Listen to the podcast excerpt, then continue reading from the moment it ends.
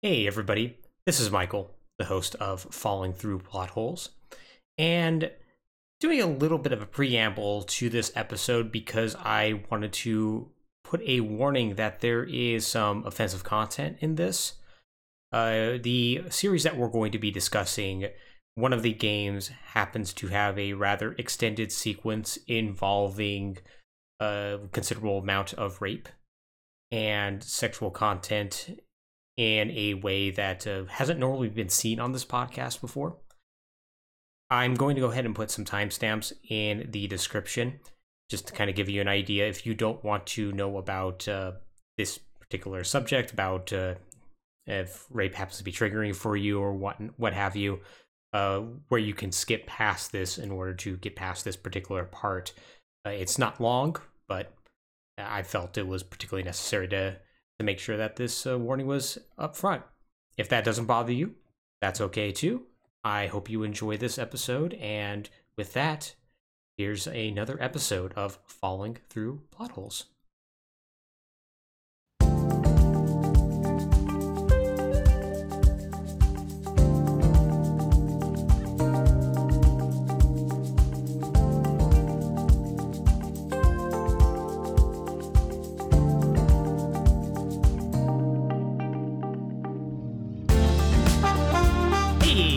Everybody, how are y'all doing? I'm Michael. I'm with Alex. How's it going? And we're here for another episode of Falling Through Plot Holes. It's a series about video game franchises, their storylines, and how they have a tendency to go off the rails. And boy, Alex, do we have a really good episode today. One that I am unreasonably excited about. but first, I got to ask you a question. All right. If you had to punctuate, use a action quote and basically completely ruin it to punctuate an action sequence, uh, what movie quote would you use? Ooh. Ooh. Boy, there's a lot. There's a lot of good ones. There's a lot of good ones. So, like, you say the quote and it just ruins everything. Everything just falls flat. Yeah, pretty much. Um. Hmm. Okay, this is maybe a weird one. Hmm. I would go with, and I don't have a particular. No, I guess that's true. I do. It. I do have a. Okay, so I would go with "Stick around." Arnold Schwarzenegger's line from the or not the Predator, just Predator. Mhm. But I would use it in a situation that makes no sense. Just like you know, you uh, you picked up a, you know, you picked up the briefing file and whatnot, like after after a fight or something like that. You're just like stick around for a Right. while. or like or like i i would blow something up Mhm. like cause a massive explosion and then just say stick around which Yeah. is a line that is fantastic when you impale someone Mhm. but completely nonsensical under any for any other situation All right, yeah, that's pretty good. That's pretty good. I I I like where you're going with that one. Mine would be from Kung Pao, uh, Enter the Fist, Mm. where I would just say in a very very racist accent, "You want fries with that?" Just like they do in that movie. that's a good Because- one Yeah, and in my case, my scene would be, you know, just like, yeah, go going back to reading a briefing file, just get done with it, and you know, the general's just like looking at me all gravelly and whatnot. It's like, Michael, you're the only one who can stop it. It's like, hmm. Well, you want fries with that? Because I figured he'd be very, very confused, and while he's confused, I can leave the room, and not actually go on the mission. yeah that's good Yeah, yeah. I think it's I think that's pretty good. I think of that that would work out work out just fine. I'll get an Oscar for it. Everything would be great. So yeah. Now normally this would be about the point where I would, you know, tell you what game we're gonna be going over, but I actually want to do this a little bit differently, Alex. okay I want to start by telling you a story okay uh, specifically two stories. So the first is uh, I want to ask you a question. Do you happen to know who Scott Miller is? uh name sounds familiar He's probably somebody you've heard of, but he's a, he's definitely not really known in a wider mainstream sense, despite the fact he may be one of the most influential figures in video games. Are you familiar with or know of the concept of shareware? yes that i know of Good, good. So he has a lot to do with that. So, for the audience at home, shareware is essentially what video game demos are today in a very, very broad sense. Uh, how they work is that a portion of a game is distributed for free. And then, if you happen to like that, you can then buy the rest of the game from whatever company it came from in order to experience the full thing. Uh, it was a very popular way to distribute PC games back in the late 80s through about the mid 90s before it just sort of fell off the earth. Uh, that being said, it actually has come back nowadays in a very modern sense. Most game demos nowadays allow you to, you know, download essentially the game one month prior or whatnot, like play like a shortened demo of it, and then you can kind of continue off from your save points after the game comes out and you buy it in full. So it's still a, it's still a model that weirdly enough is being used nowadays. It's just not called shareware anymore. So Scott Miller is important because of not only shareware, but because of another thing. But we'll go ahead and start by talking a little bit about what Miller's deal is. So, Scott Miller was born sometime in the 50s. I don't have, it's actually hard to nail down an actual birth date for him, but he's the son of a NASA engineer. Uh, just to give you an idea of what his background is, uh, a NASA engineer who actually worked on the Apollo and Gemini missions, Hmm. which in terms of I don't I don't know Alex if you ever had like these arguments as kids like you know my dad's cooler than your dad and whatnot. Right, right. Like my dad was a firefighter, so I could win those arguments usually. But I ain't gonna lie, if like that kid like came up to me is like, yeah, my dad got people on the moon. Yeah, Like- that's that's pretty strong. Yeah, that's pretty strong. It's like, all right, well, nah, you you win this. Mhm. Like you 100% win this argument. Like the only thing that would beat it, beat it is if your dad was literally the president, to Arnold Schwarzenegger, or also was actually the astronaut on the moon. yeah, So, you, this gives you an idea, though, that he came from more of an affluent background and or a background that you know already had a strong basis in science and mathematics, which is something he had a passion about. Mhm.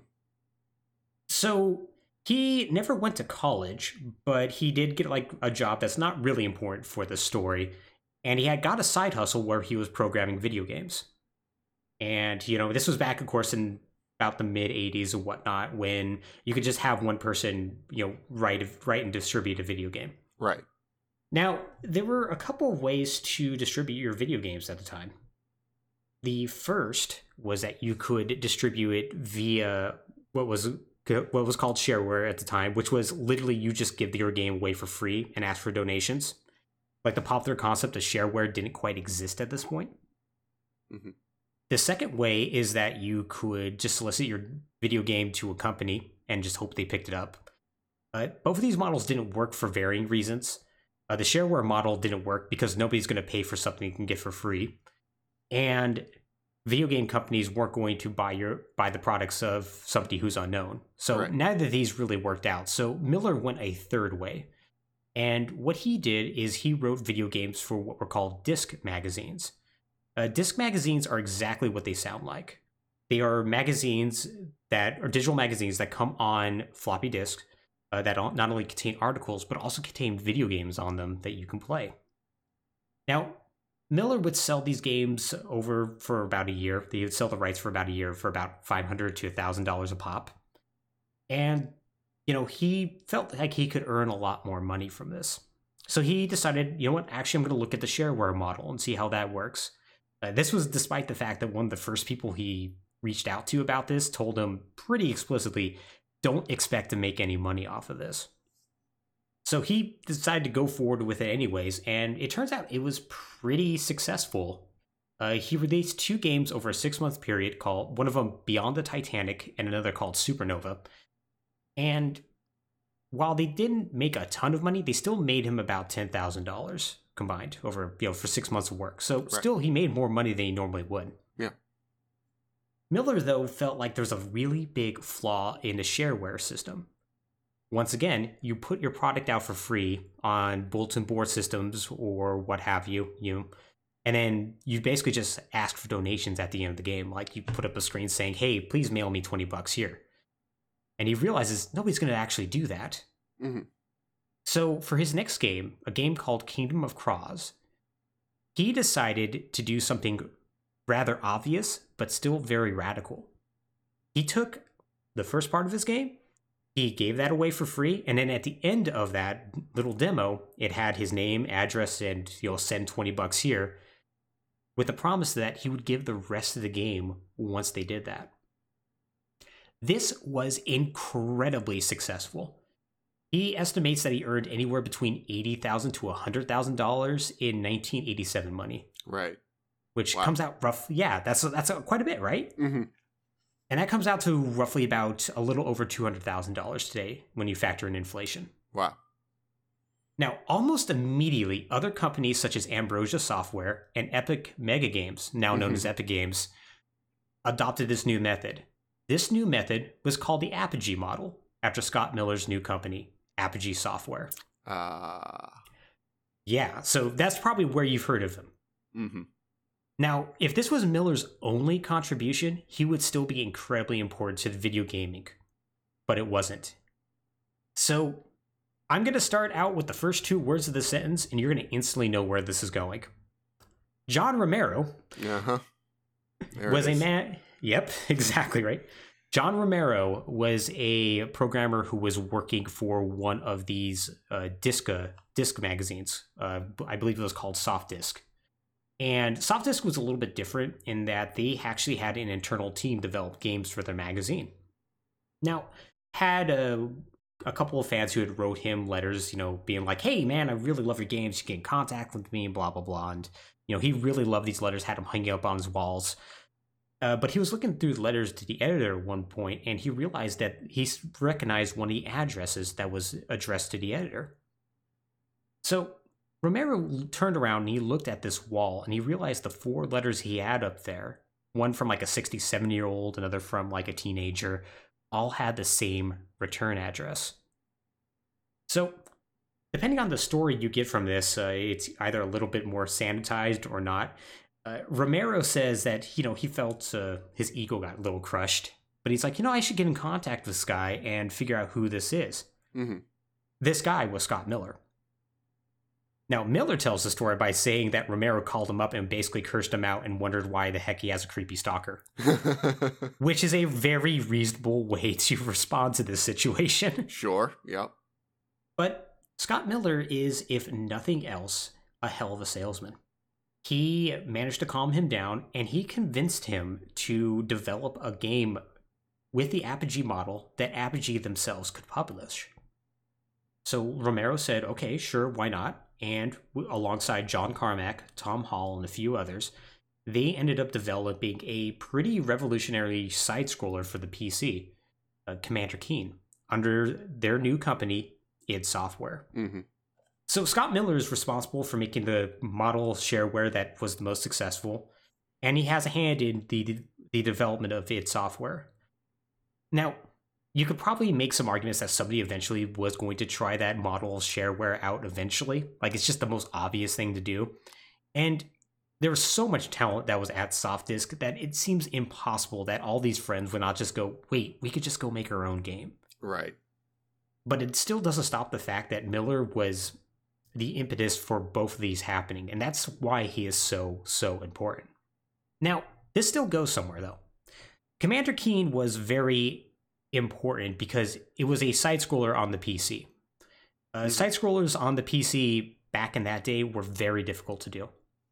And a big reason for that, without getting into too much details, is that they didn't have dedicated hardware could do, that could do that, like the Nintendo Entertainment System did. Right. That's uh, that's what allows for smooth scrolling. Uh, it's also why John Carmack is kind of a genius because he was able to figure out how to do this and make it sort of acceptable. Right.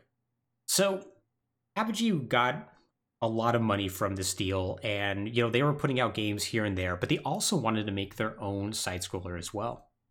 So they started getting development on this in 1990, and there were some hiccups, but thankfully their good relationship with id Software meant John Carmack was able to help out a little bit with the programming on this. And eventually they would release their own successful side-scrolling game, and our subject for today's episode. Duke oh, Nukem. Oh boy.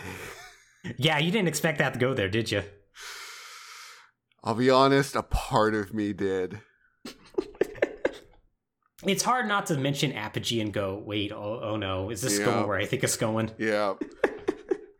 To be fair, it could have been Max Payne. It could have been Max Payne. It could have been Castle Wolfenstein. It could have been Doom. Yeah. But I mean, there there's a number of potential subjects. One, just once you get into the shareware space, Mhm. there's a number worth looking at. But yeah, from Apogee, oh boy, Oh, yes. Yeah, today's episode is going to be a fun one. You now understand why I'm super excited about this. yeah, Alex, what's your experience with Duke Nukem? none actually. Um, None. Yeah, Mm. I've never touched Duke Nukem. I have watched a bit of. So, like, I've seen footage of, I think, Duke Nukem 1, Duke Nukem 3D, and Duke Nukem Forever. Mm. So, I've sort of seen the whole spectrum. Mm. Yeah, so you've you've you've at least seen it, if, if albeit not played it. Right. And I've, I've watched a number of video essays on Forever and what the hell happened, but I've never actually touched any of those games myself. oh man, I can't wait to talk about Duke Nukem Forever. Duke Nukem Forever almost turned this into a two-parter. Oh, yeah, I can imagine. Oh, yeah. My own experience with Duke Nukem is I never played the side scrollers, but I did play a ton of Duke Nukem 3D. Specifically, I played the Nintendo 64 version, Oh, which is a, a shockingly competent version of that game. Huh. Uh, it is heavily censored, but they do some really, really smart things with it that we'll, touch on a little bit later with like the 3D and whatnot. Uh, and I remember like really, really liking that game, being like, man, yeah, it just moves so quickly. It's like, yeah, they're like the multiplayer in that game was great. It had split screen co op. Like it was just such a cool thing. And Mhm. I, I'm not gonna lie, when I was that age, which was 11 right. or 10 or whatnot, like I thought Duke Nukem was really, really cool. Nowadays, Duke Nukem is not cool. he is not, no. Duke Nukem is a lame as hell old man who really, really is trying hard to pick up pick up the babes at the local mall with his hot movie references. Oh, yeah. It is Oh, Duke- boy. oh god, he's maybe one of the it's maybe one of the most misogynistic series I've ever seen in my life. And admittedly, a lot of this is because of Duke Nukem Forever. Yeah. Like 3D's I mean 3D obviously has some issues, but it's kind of like quaint. It's like, ah, right. you give twenty dollars to that stripper and you can see her breast. It's great. Ah, video Yeah, that's just- games. It's yeah, and you could you could barely tell they're what those are. It's it's fantastic. But yeah, Duke Nukem at one point was maybe the one of the most beloved first person shooter series, and nowadays it might as well not exist. I cannot imagine anybody besides the people on the Duke4.com forums actually talking about Duke Nukem with any sort of regularity, which is really insane. Like, I remember the buzz around Duke Nukem Forever. I remember how much anticipation there was for that game. Yeah. And I, once again, yeah, I really just can't think of a single series that has such highs and lows. So, yeah, like, even well into the 2000s, Duke Nukem himself was a very beloved character, regularly being included on top 10 lists and often quoted, despite the fact that his quips were just repurposed movie lines that were often butchered. Mm-hmm. Like, he was on some, like, really, really bad, like, top 10 list for, like, top 10 best characters from people who are horrifically unfunny. In fact, Alex, do you want to hear one of those top 10 lists? I would love to. All right, let's. We're going to go over to screwattack.com. Oh boy. This is actually technically a video, but I'm not, and I watched the entire video, but I'm not going to subject you to that. I'm just going to tell you what the top 10 list is. Which, top 10. Number 10 is Guile, Okay. which, yeah, yeah, that's fine. Number 9 is Mega Man, which, yeah, Mega Man's cool. Yeah. Although this list insults and says insults me because it says Mega Man X4 is a bad game, which is not true. Hmm. I will fight these people. The King from Katamari Damacy. Okay. Yeah, right? Uh, Earthworm Jim, because he has his own cartoon and he's original funny and can take out enemies with his face. Hmm. Yeah, so anyways, this list is like really, really dumb. Uh, Lara Croft on there because she has the perfect body, but Duke Nukem is number one. Okay. Why is that? Well, because his weapons, sinks, and sunglasses are cool, and Duke takes a dump on another man's face. You got to be cool to do that. Oh, this is a real tone setter. It really is, isn't it? Yeah, it's a painfully unfunny list, and while it's clearly joking to a certain extent, it, it wasn't the only top 10 list he made during that time. Yep. Like, he was also on, first off, Guinness Book of World Records did a top 50 most popular characters, like, as like a poll and whatnot. Mhm. And he not only placed on that list, a list that is fascinating because apparently there's people who know who the main character in Brutal Legend is. Oh, it's Yeah. Jack Black. Did you know Jack Black actually has a name in that game?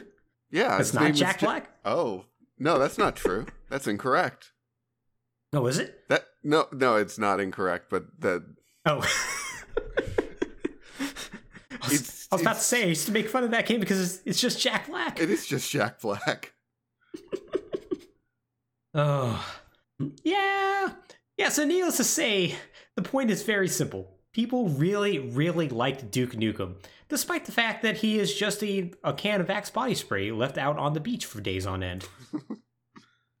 now, there are two reasons why I can think of Duke Nukem being popular. The first is Duke Nukem 3D, that was released in 1996, was a huge success. It sold over 3.5 million copies, had what seemed like a million official expansion packs. Like it's literally like 20 like 20 expansion packs deep. It's crazy. hmm And it was ported to seemingly every console that could feasibly do it, and some that could not. Yep. Like the Sega Genesis. Oof. This to be fair, the Sega Genesis board is weirdly impressive, True.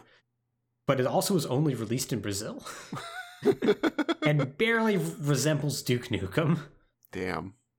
Which, to be fair, does a better job than the TigerGame.com portable version.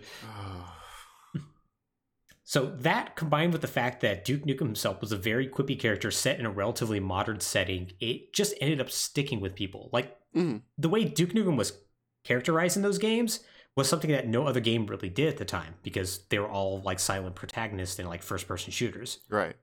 So the fact that Duke Nukem literally just stole everything from Bruce Campbell didn't really matter. So once again, it clearly stuck with people, and I have to admit, I was one of them at the time. Mhm. However, Duke Nukem failed to truly capitalize on this success. Part of that is probably because it took 15 years for the direct sequel to Duke Nukem 3D to come out. yeah, that Duke- might have had something to do with it. Yeah, you know, just a little bit, right? Duke Nukem Forever went from being maybe the most anticipated game ever when it was announced to vaporware to a complete laughingstock over the course of 15 years. A fact that remained when its shab- shambling, stitched together corpse came out in June of 2011. Now, to be fair, during this time they did try to fill the gap with other lesser Duke Nukem games released for the PlayStation and the N64 in the interim uh, games that we're actually not going to be talking about here because they are completely irrelevant. Although they all somehow involve like time travel Yeah, yeah. and are all like weird, like almost Tomb Raider esque games as well, like the third person. Huh. Yeah. I will give a, sh- a special shout out to one of the PlayStation games, though uh, Duke Nukem Land of the Babes, because it involves Duke Nukem going to the future to fight alongside the unified Babe Resistance. All which right. is just kind of ridiculous sounding, and I just kind of appreciate Yeah. that in a way. yeah, fair. Uh, but yeah, they also developed and canceled a ton of Duke Nukem games during that period as well. And like, I mean a ton. Like, there was a PlayStation Duke Nukem, like almost like a World War sort of game that was canceled, for instance. Huh. Yeah. And like, there was also going to be a Duke Nukem trilogy at some point. It's really strange. So we'll talk a little bit about those when we get to them, but we might as well jump in here and talk about the plot to the first three games of the Duke Nukem series. And I say the first three games because the first two plots are incredibly slight. Mhm. So, Duke Nukem, released for the PC MS DOS on 1991, is a game that takes place in the future world of 1997, which is fantastic. yep, that's strong. It takes place in and around Los Angeles as an evil scientist named Dr. Proton tries to take over the world with his tech bots. Now, Dr. Proton used to be a respected scientist named Dr. Blunderwitz, but after a terrible radiation accident, he becomes a cybernetic madman. With all military and resistance failing to stop him, the CIA CIA hires Duke Nukem to stop him. he fights the tech bots in LA before discovering Dr. Proton's lair is on a secret moon base where he conducts all of his experiments. Okay. realizing good. he's about to, yeah, right? You know, so far tracks. So he realizes, though, he's about to be defeated by Duke. So Dr. Proton flees in a time machine to the future, Oh, which, yeah, honestly, I respect this series because it's getting the time travel aspect out of the way just right at the start. mm-hmm. Yeah, yeah. you know, they, normally they wait at least like five games in before they do that. So he goes to the future, future LA, I presume. And like Duke defeats him, puts it into his plans, and returns back to the past with the same device and is presented with the key to the city. So that's cool. Yeah.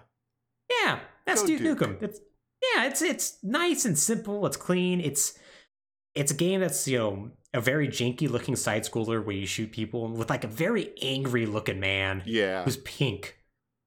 Oh yeah, that's right. Yeah, because uh, the graphics, I think they were EGA, which, uh, for those you don't know, is a graphic style that literally only has like four or five colors. And uh, one of them is magenta, so Duke Nukem is a very pink person. And uh, yeah, you know, it's it has absolutely, other than it involving like a very beefy guy who looks very angry, might as well not involve Duke Nukem as we know it at all. Right. So Duke Nukem 2 has some more substance to it, but not much. So it takes place one year later in the wonderfully named Neo LA. Duke is advertising his latest book called Why I'm So Great when he's suddenly kidnapped by aliens during a TV interview. So like I'm already like on board with this plot Right. because if you name any like city other than Tokyo Neo something, I'm Mhm. like going to be on board with it. Yep. And also, I just like the idea that like my autobiography would be called "Why I'm So Great." It's definitely leaning into the new characterization of oh maybe Duke's a giant egotist. It is, and like, but like doing so in kind of like a fun way, right? Yeah.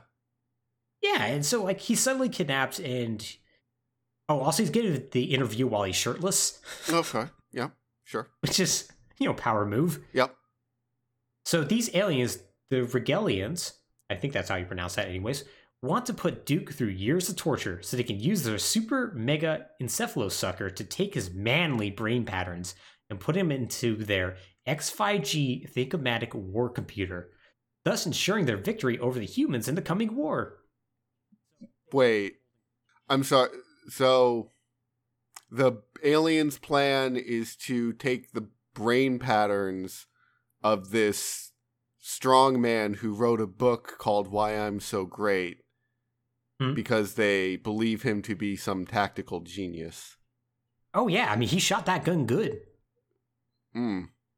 Yeah, he he shot that gun good at that Cyberman, and Right. they're like, "All right, now we need those brains in there. We need to know how to shoot gun good." This is a spacefaring race. Yes, I see. Yeah, you know, you figure that they probably have advanced technology that would be able to just conquer humanity, but no, no, we we need this dude. We need his brain. Yep. Okay. Need his manly brain. Mm-hmm.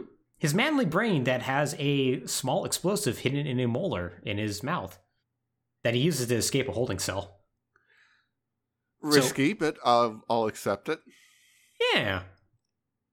He blows up some aliens. He ends up on the surface of planet Rigel because they take them all the way back to their home planet. Uh, blows up a city and even stops a Regalian battleship from taking off to invade Earth. And then finally, like Duke sneaks aboard said battleship, and he writes he wipes out the rest of the Regalians on board, takes over the ship as his new ride, and heads back to Earth. And that's Duke Nukem 2. Cool. Yeah, so so far nothing too particularly crazy going on here, right? Right. And that's kind of to be expected. Like this game, Duke Nukem 2 came out in 1993. You know, it's a kind of a simple side scroller and whatnot. right.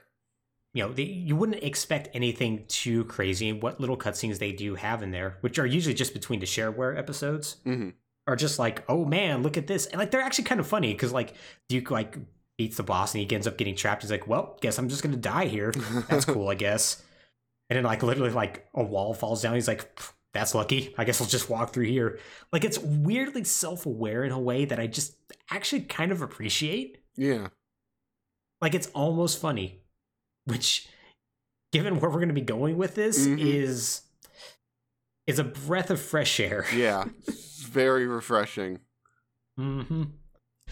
Uh, So how did yeah. they ruin it? oh, let me tell you how they ruined it. So, well, they didn't ruin it immediately because Right. their next game is going to be Duke Nukem 3D. But before we jump into the plot of Duke Nukem 3D, I, I want to talk about why this game was so popular for a bit and give a little bit of background on it. Because it's one, quite a bit of different game, and two, it's Apogee's breakout hit. hmm So in 1993, the same year Duke Nukem 2 was released, the entire gaming industry was upended by the release of another game for the PC. Id Software's Doom. So, while not the first first-person shooter to be released, that would be something like, you know, Wolfenstein, hmm uh, it was still a game that helped define the genre. With a focus on quick gameplay, edgy gore, fun weapons, and a hell of a soundtrack, it's pretty safe to say it was one of, if not the most influential game to be released that year. Right. Uh, and of course, one of the most influential games of all time, just straight up. hmm Now, I could go on like more detail about this, go on a complete tangent, but that would be its own multi-part podcast. Right. So instead, I'll just keep this relevant to Duke. It established a new popular genre of games that everybody was going to be chasing for years to come, and Apogee was not going to be immune to that. Now, Apogee has a very interesting history when it comes to first person shooters already, because they're the ones who published Wolfenstein.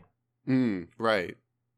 Yeah, so they already had a little bit of experience with that, and he also licensed the Wolfenstein 3D engine from id to make Rise of the Triad, a game that had moderate success for them. Mhm. But when they decided that they wanted to make uh, Duke Nukem 3D, they were going to have to do it a different way. And a big reason why they were going to have to do it a different way is because they kind of split off from id at this point. Because you see, they didn't publish Doom. It published Doom themselves under the shareware system, the Right. Apogee model. And the reason being is for an incredibly stupid reason. So, id Software and Apogee had a really good working relationship, but uh, id, particularly John Romero, really didn't like how Apogee took down orders. They would Mm, basically take down the order via phone. Uh, they would write it down, and then at the end of the day, they would take all their notes and enter it into the computer. This was a very inefficient system, and Romero was like, "Hey, you need to come up with a better system for this. It's literally slowing down how much orders we can get, it's hurting our bottom line. Can you like, you know, fix this up?" right. And Scott Miller agreed, and then never implemented it. Mm, So then, id Software was like, "Okay, well, I guess we'll just go our separate way," and that's the reason why they published Doom themselves. It's such an insanely dumb reason because it's the obvious thing to do is to enter the orders into the computer as you get them. mhm. But Yep. You know, sometimes sometimes you do a incredibly obvious revolutionary thing, and then sometimes you do an incredibly obvious stupid thing. Yeah. And if there's any lesson to take from this, it's that both John Carmack and Romero have no problem about just bouncing and going their own way. They really do not. they do not at all. Now, to be fair, this didn't mean that it was like, you know, an acrimonious split or anything like this. Uh, they're still going to be closely collaborating on many different things. Mhm. Like, they're still on good terms. It's just like, okay, well, if we're going to make a first person shooter to compete with Doom, you know, we're going to have to figure out how to do this ourselves. Right. So in 1994, Apogee decided they needed to expand their business and branding to make this new wave of ostensibly 3D first person shooters a main focus of their ongoing business. And so, because of that, they embarked on a really weird. I don't know why they did this. Why I understand why they did this, but it's so strange. Right. They said, okay, well, our 2D games should be under the Apogee label. Our 3D games should be under this new label called 3D Realms. Yep. And then they also made a pinball label. Yeah, they dabbled in making pinball games for some reason. You know, why not? Yeah, called Pinball Wizards. Um, as far as I know, they didn't really release a whole lot of games. Doesn't sound super familiar, so no, I'm going to say that wasn't as prolific. It was not. And given that 3D games were going to be the future from now on, Apogee essentially became 3D Realms after this period. Right. So, in 1994, 3D Realms comes into existence. It's headed by Apogee co owner George Broussard, who I assure you we will be talking about later. Because, oh boy, Yeah. George is going to make some decisions. Yeah. So they released a few 3D games. Uh, one of them, Terminal Velocity, uh, was their very first one, and there was a few others here and there. Do you have to shout decide- out Terminal Velocity? That game rules. Terminal Velocity is a really cool game. Yes, 100%.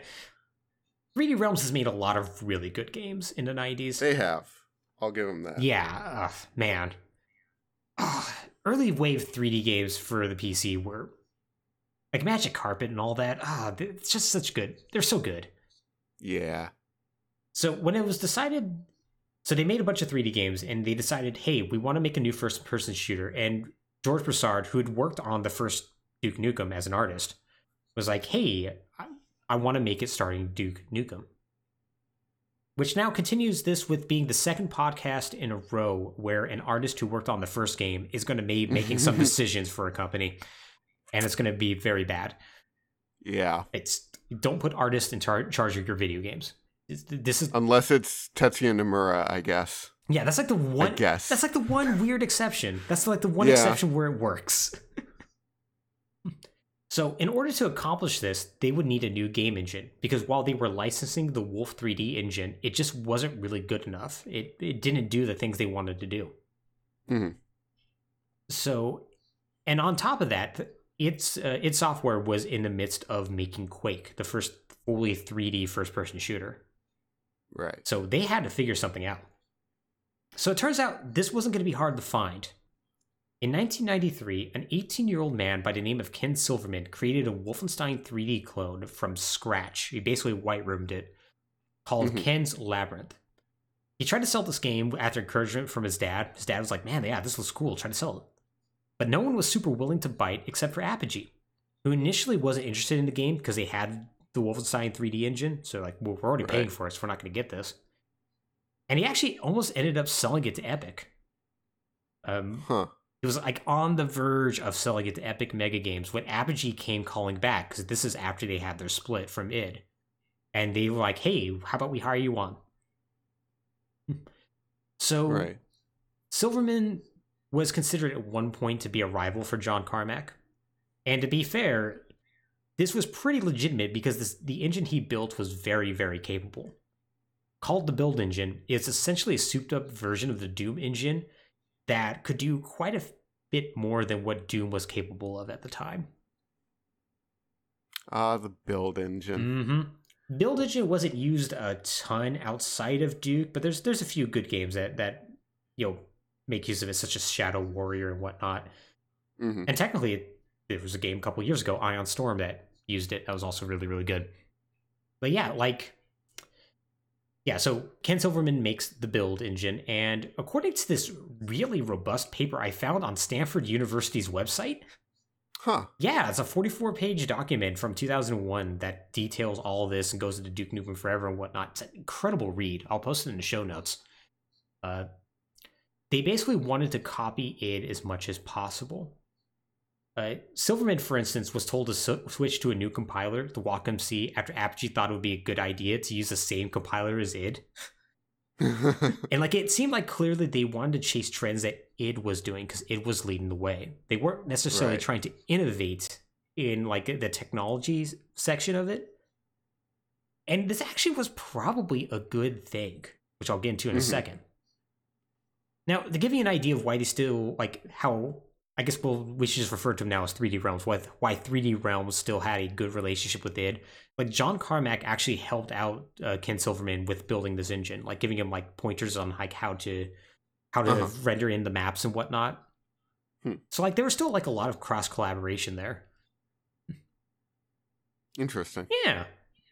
So yeah, but still, they were doing a lot of tech chasing, and they felt a need to do what other companies were doing, which honestly is super foreboding for when we eventually talk about Duke Nukem Forever. Right. So, that being said, Ken Silverman's build engine wasn't completely derivative. Far from it. One of the biggest innovations is that it actually had a level editor that could be used to design levels as developers played through them. And like this was really good for making custom levels as well. Like it's it's a very robust level editor. Hmm. It allowed for sloped floors and ceilings, like allowing for more natural looking levels, which is critical for the game because it takes place in a modern setting. Right. And he also created workarounds to allow the game to appear truly 3D because the build engine, much like the Doom engine, doesn't allow you to put rooms over other rooms. Hmm. Uh, the Doom engine was famous for that because everything's on a 2D plane. It's just it tricks you essentially. Uh huh. Right. Uh, build engine does allow for uh, multi multi story levels, but you still can't put things over them. So using like a bunch of like teleportation tricks, it actually tricks the game into thinking and you into thinking that you're actually like say going up a staircase over over another room when you're not actually doing so. Right. Right.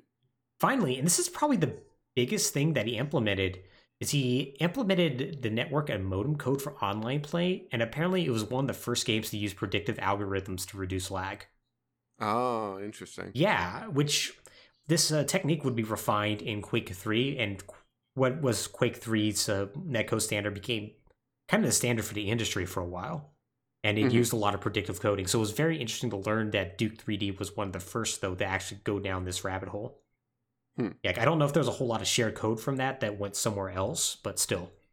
So while the build engine wasn't as capable as what it was doing at the time, like it it did more pseudo 3D. It was still like a 2D sprite based game. It, this proved to be a blessing in disguise. Team itself felt like they couldn't compete graphically with id Software's Quake, so instead they just sort of threw ideas out there, provided they were cool. Right. So that's why Duke can use the bathroom to regain health. You can use security cameras. Uh, there's functional pool tables. Like there's a level of interactivity in these games that just wasn't present at all. Mm-hmm. And finally, the use of Duke Nukem himself ended up being an inspired choice. By turning him into an action hero who stole all of his lines from different movies, they did one thing no other first person shooter did at the time. They made a protagonist with a personality. Much Mm. like the decision to charge for their products beforehand, 3D Realms did the extremely obvious thing, and it paid off in a big way for them. People love Duke Nukem, even if, if in retrospect, he's a misogynistic asshole who once again steals all his lines from other movies. All this added up to a game that competed well with Quake. Quake came out the same year as Duke Nukem 3D, both in 1996, and if you look at both games, you would think Duke Nukem came out three years beforehand. Mm. But due to a variety of factors, it actually outsold Quake. Hmm. Yeah, by the end of the 90s, it sold 3.5 million copies, and the game was like basically ported everywhere. Like PlayStation, Saturn, and 64. All three of those game systems also had very competent ports of the game. And once again, it also came out to other systems that it shouldn't have come out on, like the TigerGame.com. And my favorite, the Sega Genesis, but only in Brazil. yeah. The Brazilian Sega Genesis port also probably was illegal. Which is I mean, you know, the Tectoy did not quite have the license. Tectoy made a lot of things they didn't technically have the license to make. They really didn't. They Yeah, they just God bless Tectoy. Tectoy's my favorite. I love Tectoy so much. I want to do a podcast about Tectoy one day. There's so much nonsense in their catalog. Oh. It's it's endless. My It's favorite glorious. My favorite is the weird ROM hacky versions of Monster World they did, where they took like cartoon characters from like a Brazilian cartoon and they just stuck them in there. That's also my favorite. Yes. Oh, it's so good! It's so good. oh, That that franchise, by the way, is also worth like a podcast in and of itself. Not about the plot, just about oh, the weird The- split that happens. yeah, yeah, just the the the course of the franchise. In the good timeline, Master Higgins never leaves the island. In the bad timeline, he does, yeah, and he gets turned into a dragon. Oh man, Adventure Island, it's so good. Adventure Island is great. Yes, it is.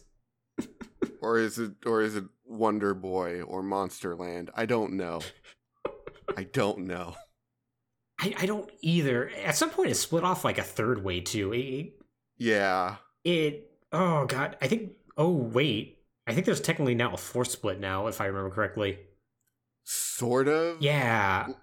Oh god. Because like there there's Monster Boy, which has nothing to do with the others except that it's totally the same game. Yeah. Yeah. It's it's completely crazy. It's completely crazy how that franchise goes in different places. Unlike Duke Nukem, which has a nice through line that I Yeah, assure it sure you does. that I assure you it's not going to involve uh, it's not going to involve skateboarding Duke. Not yet anyways. Maybe one day. Mm, Give Gearbox time. It's really weird that didn't happen actually. Oh shit, yeah. Why why isn't there a skateboarding Duke? Why isn't there a skateboarding Duke? Hmm. I bet you there's a I bet you there's a There Tony mu- Hawk there mod. be. There must be. Yeah, there's there's probably a Thug 2 you know mod that has Duke Nukem in it. Probably. So so yeah, Duke Nukem came out. It was an unprecedented success for the company, but that unprecedented success was probably what ultimately led to the downfall of 3D Realms. We'll get into why in a second, but first, let's talk the story of Duke Nukem 3D. So, the story of Duke Nukem 3D begins right after the ending of Duke Nukem 2. So, Duke's on his uh, spaceship they stole from Rigelatins. It's immediately shot down as he's entering Earth's atmosphere, and he crashes into Los Angeles. He, uh, we find out he's shot down by other different aliens, cycloids. And uh, when he crash lands, we get our first awesome John St. John line.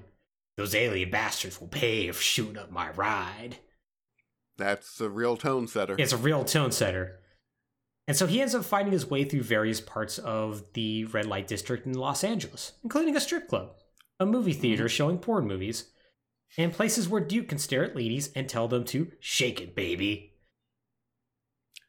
So the 90s were a time, ladies and gentlemen. they really were. They really were. The N64 version is really great because they um, they censor a lot of that. Like the porn shop becomes a bookstore, and like they replace like ladies with like security guards and other ladies who look like they're just absolutely done with Duke. Which I feel like that's how everybody feels when they're around Duke Nukem, just kind of yeah, done with them. Yeah, pretty much. Yeah, so this game was very revolutionary because you could also hand some of those ladies $20 and they would show you what appears to be about 9 pixels that might be some breast. It's Might be. It's not clear. It's incredibly unclear. It is self-censored. hmm You could also hand $20 to other ladies who just will not do anything but Duke will still say shake it baby. And that's that's fun, I guess. Sure. So during this time, Duke discovers two things. One, the entirety of the LAPD has been turned into evil pig cops, which are exactly what they sound like. And two, they are kidnapping all of Earth's women and encasing them in alien cocoons. These alien cocoons uh, suck quite a bit because once the ladies are in the alien cocoons, they uh, unfortunately are essentially good as dead. And if you're playing the PC version, they will moan and say "kill me" and like other things like that. In the Nintendo 64 version, you can actually save them, and you get the nice words "babe saved" every time you do one. Another reason why the N64 version is better. yep. So Duke eventually gets captured and interred in a California pl- prison the aliens have taken over, which he escapes easily. He finds out the alien invasion is coming from an alien cruiser somewhere in around the San Andreas Fault. He boards the ship, kills the commander, who is a giant reptile-looking alien in spiky armor called a Battle Lord. So Duke mortally wounds the alien, who, as he's dying, asks, "Who are you?" To which Duke blows his head off, tells him, I'm Duke Nukem, and I'm coming to get the rest of you alien bastards. I feel like I'm already losing my Duke Nukem voice. That Yeah. That didn't take long.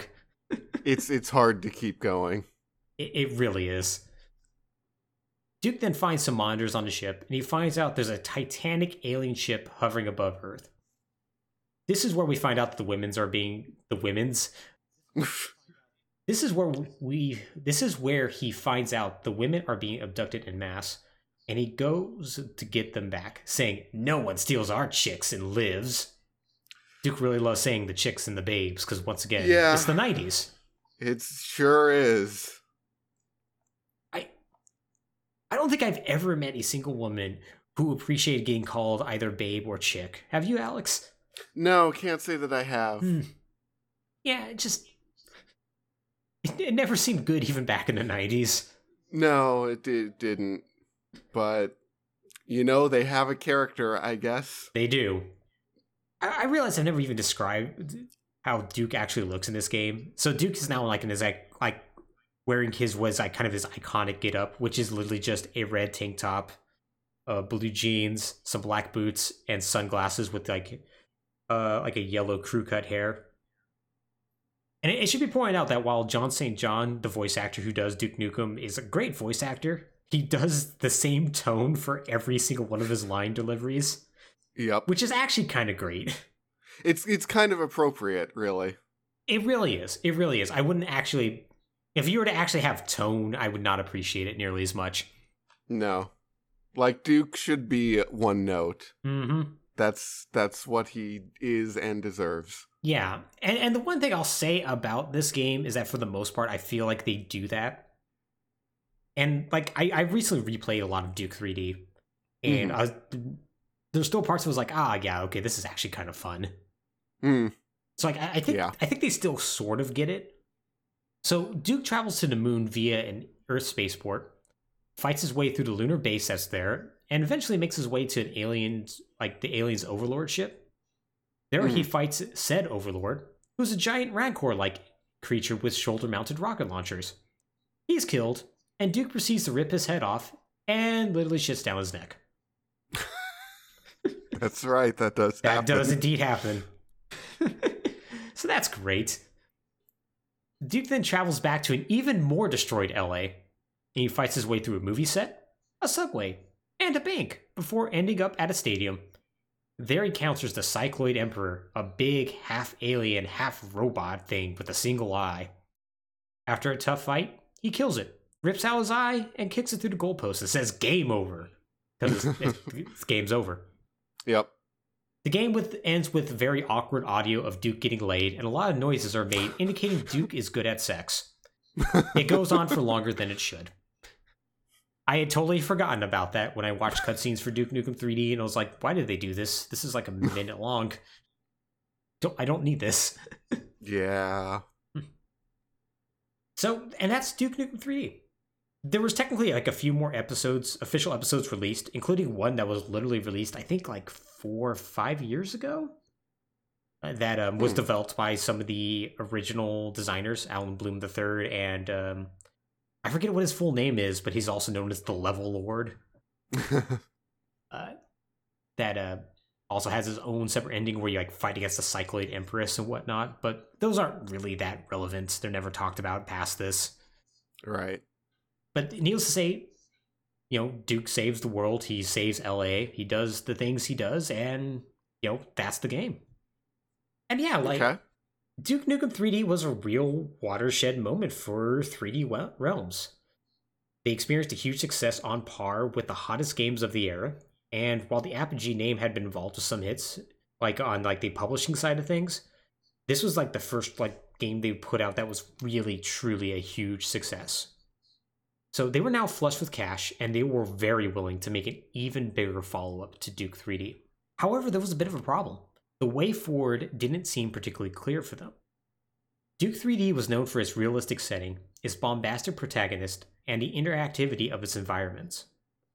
The obvious path was to do that but more for the sequel, but that Mhm. kind of would run counter to what allowed them to do that with Duke 3D because the thing is they would need like a state of the art graphics engine to really be more bombastic at this point.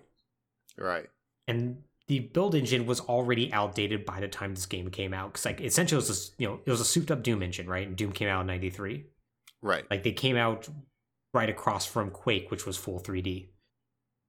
So uh, to go bigger with them would require a theoretically state of the art engine to back that up, and would also require a man who had the vision to make all these elements happen.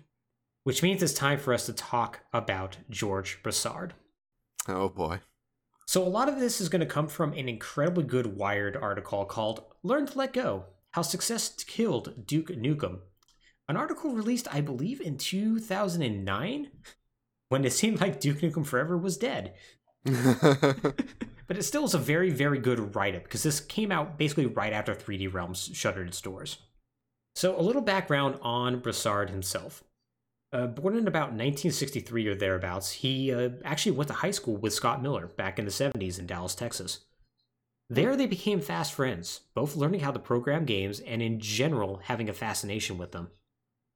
Uh, they would part ways briefly, with Miller going to form Apogee and Broussard going to form a company called MicroFX.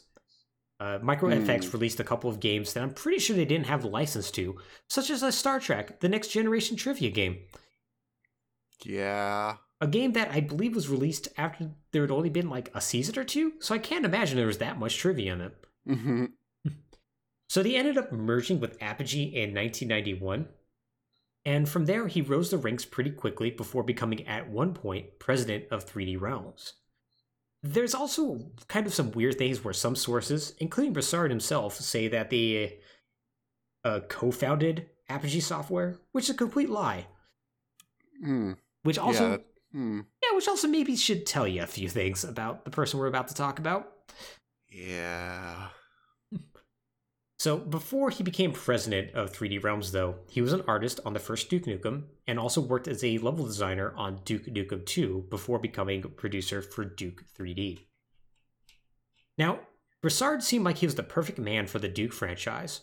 His friend Miller was more businesslike and quiet, whereas, according to Wired, this is a direct quote, Broussard, a voluble, energetic ponytail presence who carried around a single notebook as his organizational tool, became the creative impresario, famous for an unerring sense of what was fun.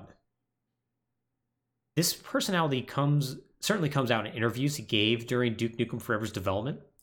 For instance, in an interview given to Shacknews, when asked about the long development and why he decided to give interviews in the first place, he said, quote, Gotta start somewhere, no regrets. With our development history, if you let regrets bother you, you jump off the nearest roof. Onward and upward. He also famously said in another interview, when questioned about when the game was going to come out, simply said, when it's done, Hmm. which literally wormed its way into the marketing for the game.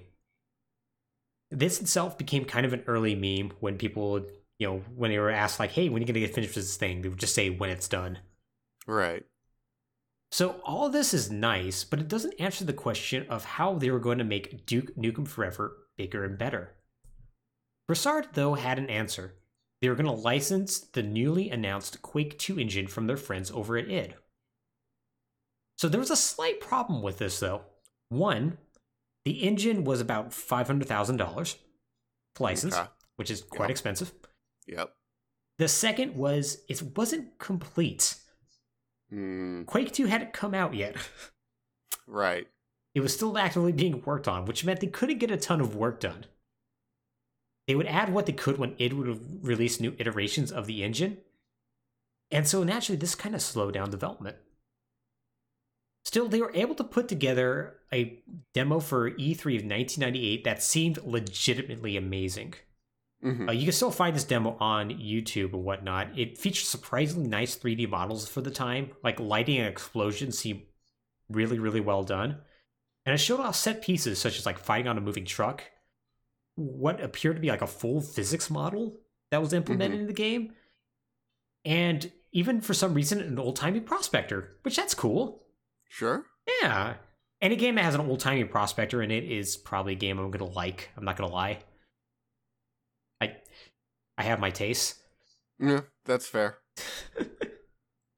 So so yeah, like it looked really, really good. It it, it blew away the press. Like everybody was like taken aback. It's like, man, this game looks really great, and it got uh, just like a ton of hype. And it seemed Mhm. like it could have made for a cool game. And if this was the actual game and it got released, I have no doubt people would still be talking about Duke Nukem Forever to this day. Yeah. But here's the thing it didn't. And a lot of it has to do with a fatal flaw of George Broussard's. He wanted Duke to be the best and have the best. hmm He also is like a cat and he gets very distracted by shiny objects. Why, whatever shiny object could have distracted him? Why, I wonder if it's a new game engine. I wonder if. Just, just weeks after E3 of 1998, after he just showed off this amazing demo, he announced to the gaming world that Duke Forever was going to switch to the Unreal Engine. Because Unreal got its debut at E3 of 1998 from Epic Games. Right. And it looked amazing. Unreal's an amazing Mhm. game. And it was really good for having open environments, like rendering open 3D environments, which Duke was having trouble rendering with the Quake 2 engine. hmm So, because of that, they decided to scrap the Quake 2 engine and move to Unreal. The problem with that is you can't port assets over easily, which meant they had Right. to scrap all their work. So, what this led to was a frenzy of switching engines and scrapping assets as the team tried to stay on the absolute cutting edge without actually developing the absolute cutting edge. Like, they're not making their own engine Right. Which meant that they're always going to be kind of either at where the industry is or just a little bit behind. hmm This was obviously a losing battle, as this Wired uh, article perfectly summarizes. It's a dilemma all artists confront, of course. When do you stop creating and send your work out to face the public? Plenty of Hollywood directors have delayed for months, dithering in the editing room. But in video games, the problem is particularly acute because the longer you delay, the more genuinely antiquated your product begins to look. End quote. hmm And it's totally right. Especially in something in the PC space. Like with consoles, you can delay your game and usually be okay because you're still working on the same specs everyone else is, right? Right. Around this time, the PC became an arms race. Like before then, like it was tough to develop like really good looking games for the PC. Hmm But now you have 3D accelerated cards. You have companies who are making more specialized hardware for for the PC, and oftentimes the PC is being used as a showcase of what can be done theoretically if you have enough money to throw at the problem. Right. If you don't just lock down and make the game, you are at risk of falling behind, and that's exactly what constantly happens with Duke Nukem Forever. George's problem is that he could never stop and just finish the game. Uh, there's another quote in the Wired article that talks about that how most developers say, hey, okay, we're at a good place. We just need to lock down technology and just take a year to polish. He just never would do that. hmm So George wanted to make it look at the absolute best, and he had another problem in that he had no incentive to do so. Now, the reason why he had no incentive to do so is because 3D Realms made a ton of money off of Duke 3D. And for much of the 90s, they continued to do so, so through ports or expansions. They were also doing good business developing and publishing games around this time. For instance, they helped publish Max Payne under the uh, a publisher banner calls the Gathering of Developers, which is like a Mhm. weird multi-developer like publishing studio Right. Uh, that 3D Realms had a hand in. And since Max Payne was a big deal, like they earned a ton of money from that. Like they Mhm. released three additional Duke Nukem games uh, for the consoles that were all terrible, but from what I understand, they did well. hmm And so, because of that, they just had so much money.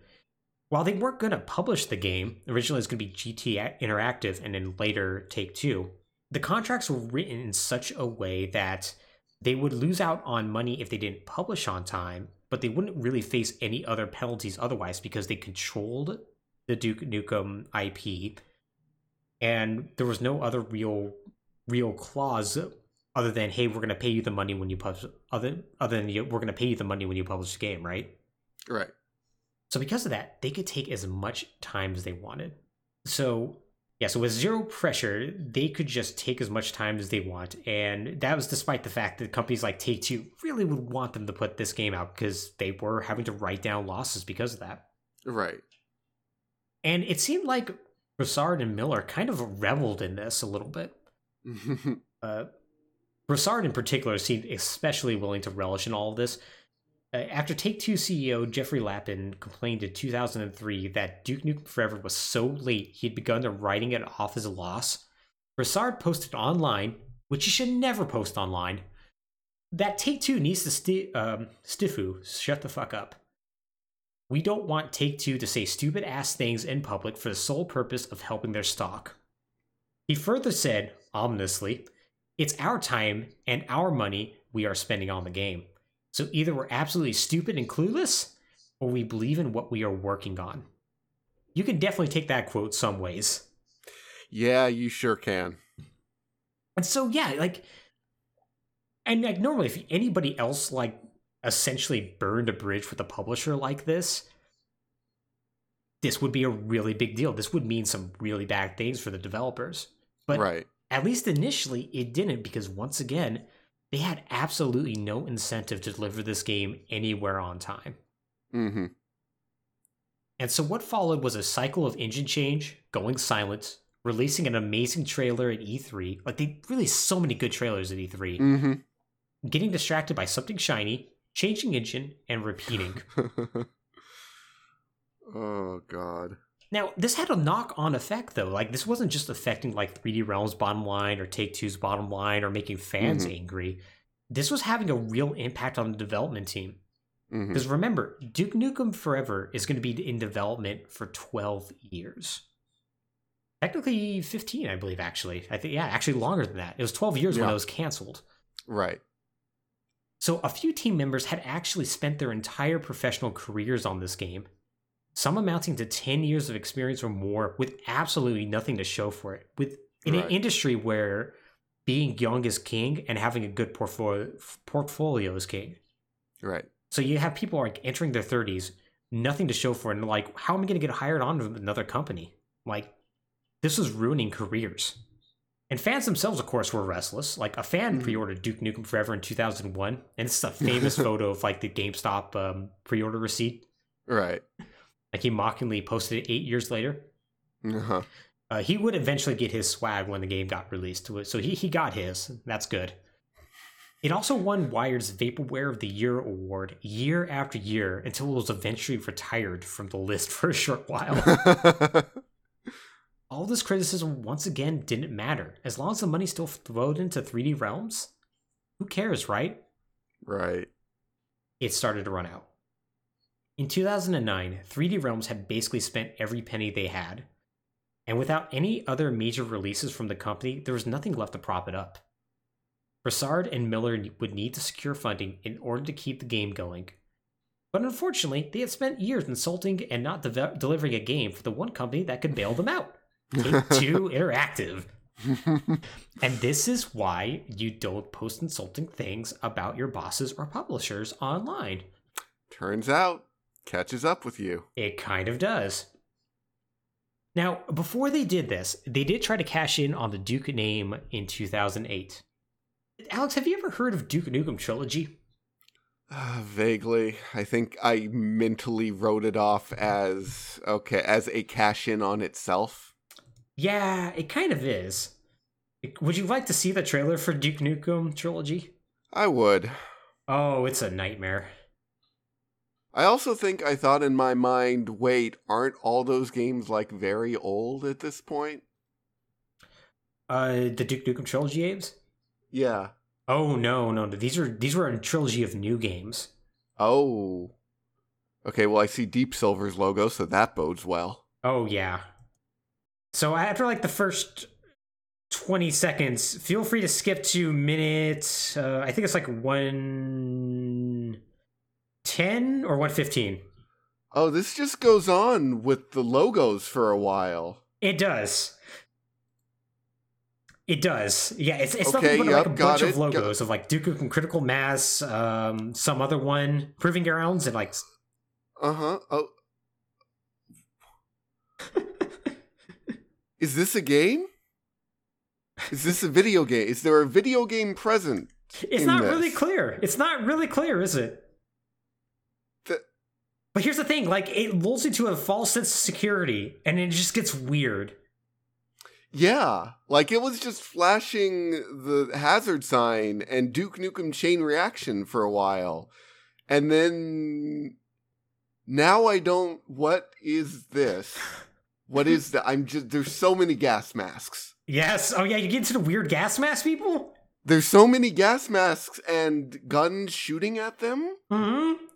Yeah, the stock stock footage um, Duke Nukem uh, promo art Duke Nukem is just for some reason firing a full clip of ammo into a real life picture of a dude wearing a gas mask Now in a we're business just suit. shooting the logo. Yep. yeah. Oh, okay, we shot the glass for a very long time. Now there's an atom. I'm I'm sort of scrolling through. Okay, chain reaction, got Yeah. it. Yep, another ga- critical mass. Okay, there's Duke. Yep. yeah, you, you can basically stop at any time because that's that's that's how the trailer goes. That lingered on his crotch for a minute. Is there a video game here? So the crazy thing is, one of those games did eventually come out. Okay. Yeah, Duke Nukem Critical Mass uh, came out for the Nintendo DS in 2012. Oh, good. Mm-hmm. It was an okay game, if I remember correctly. It was a side scroller. Sure. Yeah. yeah, Yeah, but yeah, so they announced that. in What 2000 everyone wanted. Yeah, everyone wanted it, right? Yeah, so like that was released at E E3 2008, and like nobody even knew like what the hell this thing was, like because it's just so strange. Because it's just here's this promo art of Duke Nukem. He's firing a gun. He's not animating at all, but he's firing No. that gun. Sure is. And then here's some a bunch of people in gas masks. It's it is so strange. It is a baffling, baffling thing. I think I could have made that in junior high school. You probably could have. You probably could have worked at 3D Realms. You probably could have Oh, grifted boy. them out some money. I probably oh boy. Someone Well, it- someone got paid for that. Well, is it really a grift if you can do a better job at it? Guess it probably isn't. Probably not. No, that's just a service at that point. Yeah, at that point you're just providing a service. So yeah, like they they announced that and it was just like this really strange thing. And like during that time they were still working on Duke. Duke Yeah. Forever. And like they would give like like Jace Hall from Attack of the Show, a old uh, Mhm. G4 slash Spike TV show. Yep. Uh, like once got a preview of the 2007 build and was like, this game's actually amazing. No, really, this game looks great. If they just put it out now, it would be the greatest game of all time. And like you would keep hearing these things, and it was just absolutely nuts. That's the worst part is again and again and again people would say if they literally just shipped what they have right now, I'd pay money for it. Yeah. And it's Duke Nukem Forever is a tragedy.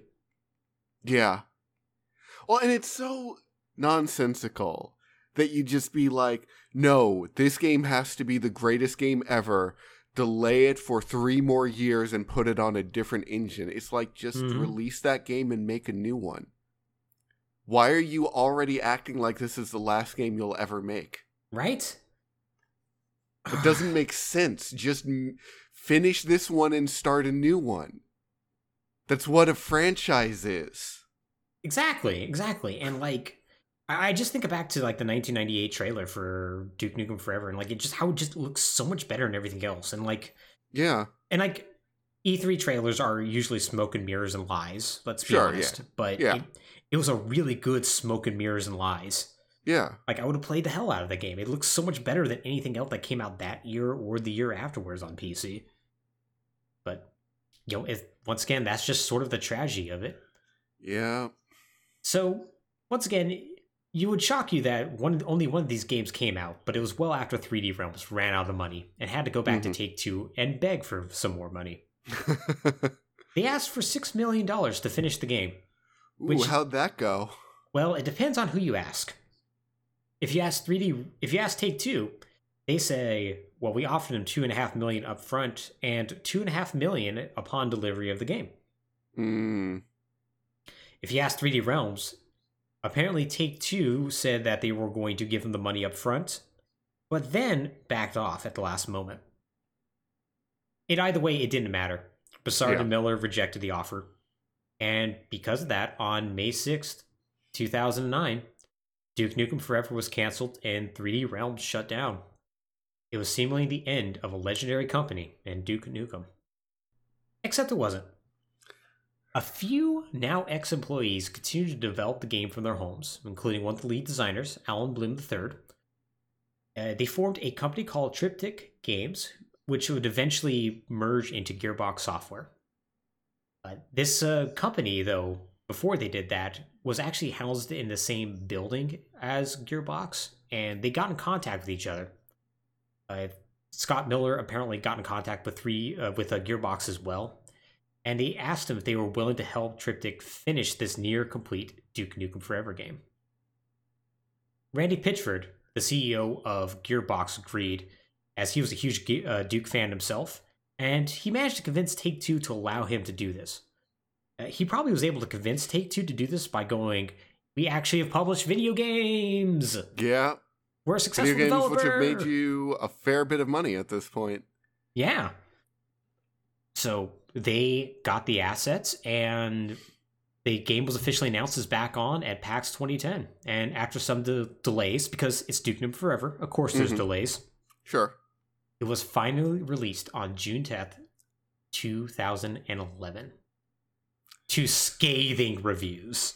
Yeah, Mike, uh, tell me about this game that alien colonial marines had to die for.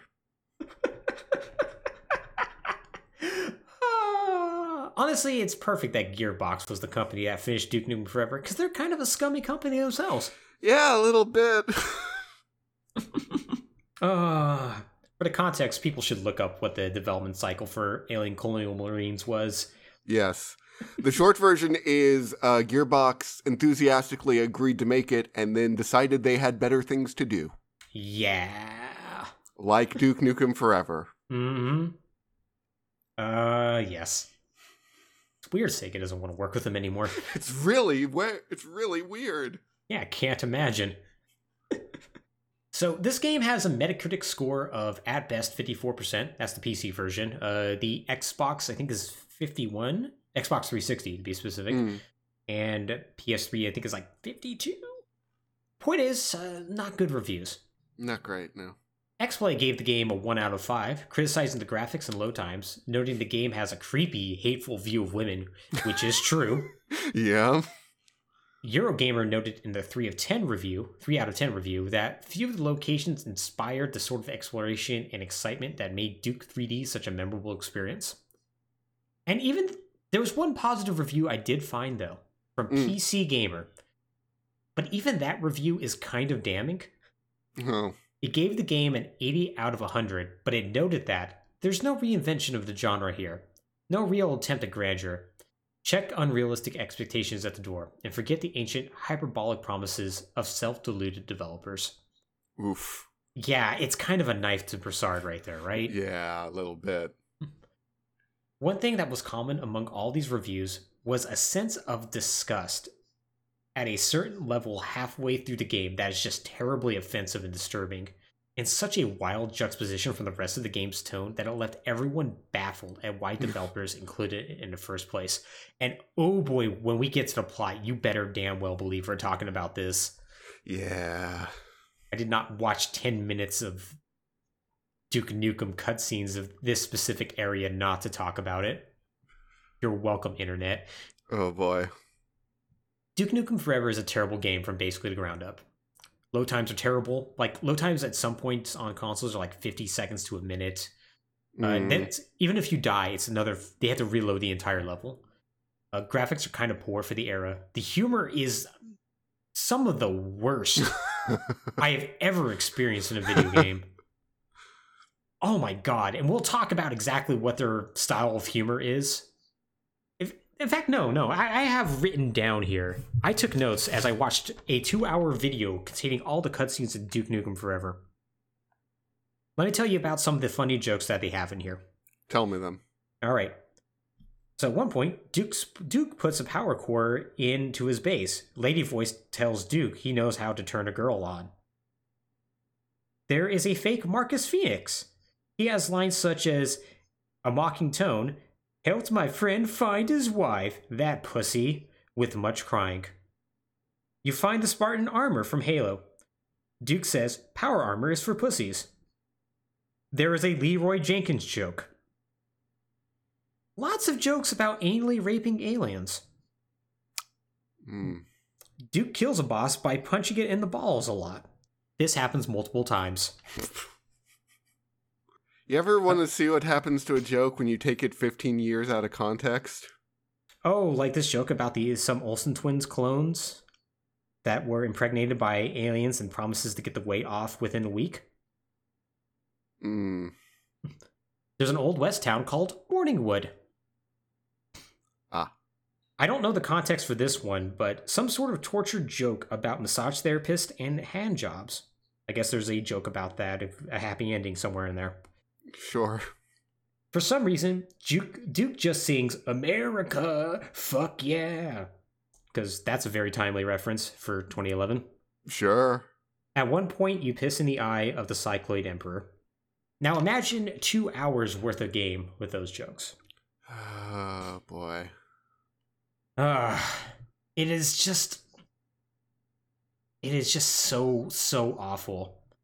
The humor falls so incredibly flat. And once again, has one of the most offensive sequences I've ever seen in video games, and it's something I don't look forward to telling you about as we dive into the plot of Duke Nukem Forever. You ready, Alex? I think so. Are we ever truly ready, though? No. But let's do it anyway. so the game starts with Duke peeing into a urinal in the same stadium where we fought the Cycloid Emperor in Duke 3D. We find out it's the end of that game, and Duke has to go and beat him once more. After having some sort of Earth defense soldier speak sort of at him rather than to him, in a in a sequence that has an incredibly dated South Park joke, where they go over a plan and he goes, "Here's step one, here's step two, and then they don't know step three, so somebody says profit. Right. Uh, Duke goes to actually fight the Cycloid Emperor. He gets a Devastator rocket launcher, which is like a dual armed rocket launcher that's really cool from mm-hmm. Duke 3D. Uh, Alex, you want to guess how much ammo's in this rocket launcher? I'm going to say either five or infinity. Oh, I'm so disappointed. 69. Oh, yeah. I'm sorry. I was I was thinking too too high level you, about you were, game design. You were you were trying to be smarter than the people at 3D Realms and Gearbox. My bad. So yeah, he beats the Cycloid Emperor. You know, he kicks his eye through the goalpost, says game over. It's great. Mm-hmm. But then we zoom out and we see it's just a TV screen, and Duke is just playing a game about himself. Like he's holding an Xbox mm-hmm. controller with his logo on it in an incredibly gaudy Las Vegas penthouse, all while getting a blowjob from the Holsom twins, which are identical twins that are a mix of Mary Kate and Ashley Olsen, as well as Britney Spears. And this is how you know when this game was written. Mm-hmm. Because the Olsen twins stopped being a thing in 2004. Yeah. Because, like, and it's. And it really speaks to, like, like the sexualization of the Olsen twins. Like when I mentioned that to my girlfriend, like she mm-hmm. was like, that was like the one thing that really got her. She's like, mm. oh right, yeah, people were really horny over yeah. the Olsen twins at one point. And then yeah, yeah. And I guess I got actually. It's actually been long enough. I may actually have to even explain who they were. Like the Olsen, yeah, maybe. Yeah, the Olsen twins were famous twins who acted in Full House and actually ended up like having their own breakout roles together, like a bunch of like you know teen friendly movies and whatnot. Mm. Uh, they were known for, of course, being identical twins, and for a lot of very creepy people on the internet, really waiting for them to turn 18 because then they'd be legal, man.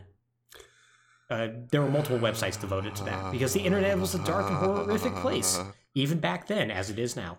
Yep. And this joke was just ripped straight out of those.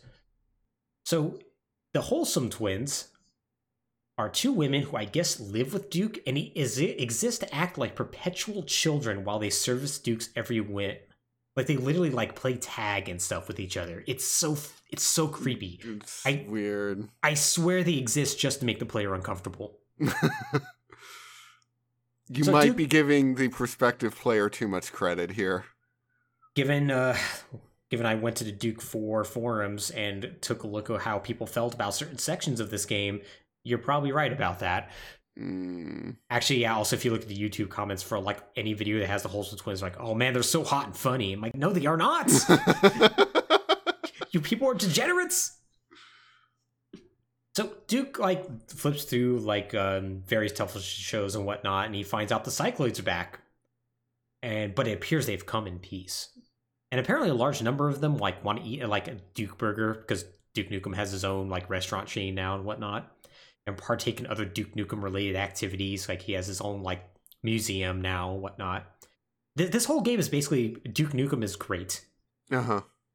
So all this doesn't matter to Duke, who has an interview to give with a late night talk show that for some reason films in the same building he lives in. I'm sorry. None of this matters to Duke? He's just Well- like, all right, that's happening, whatever, bye?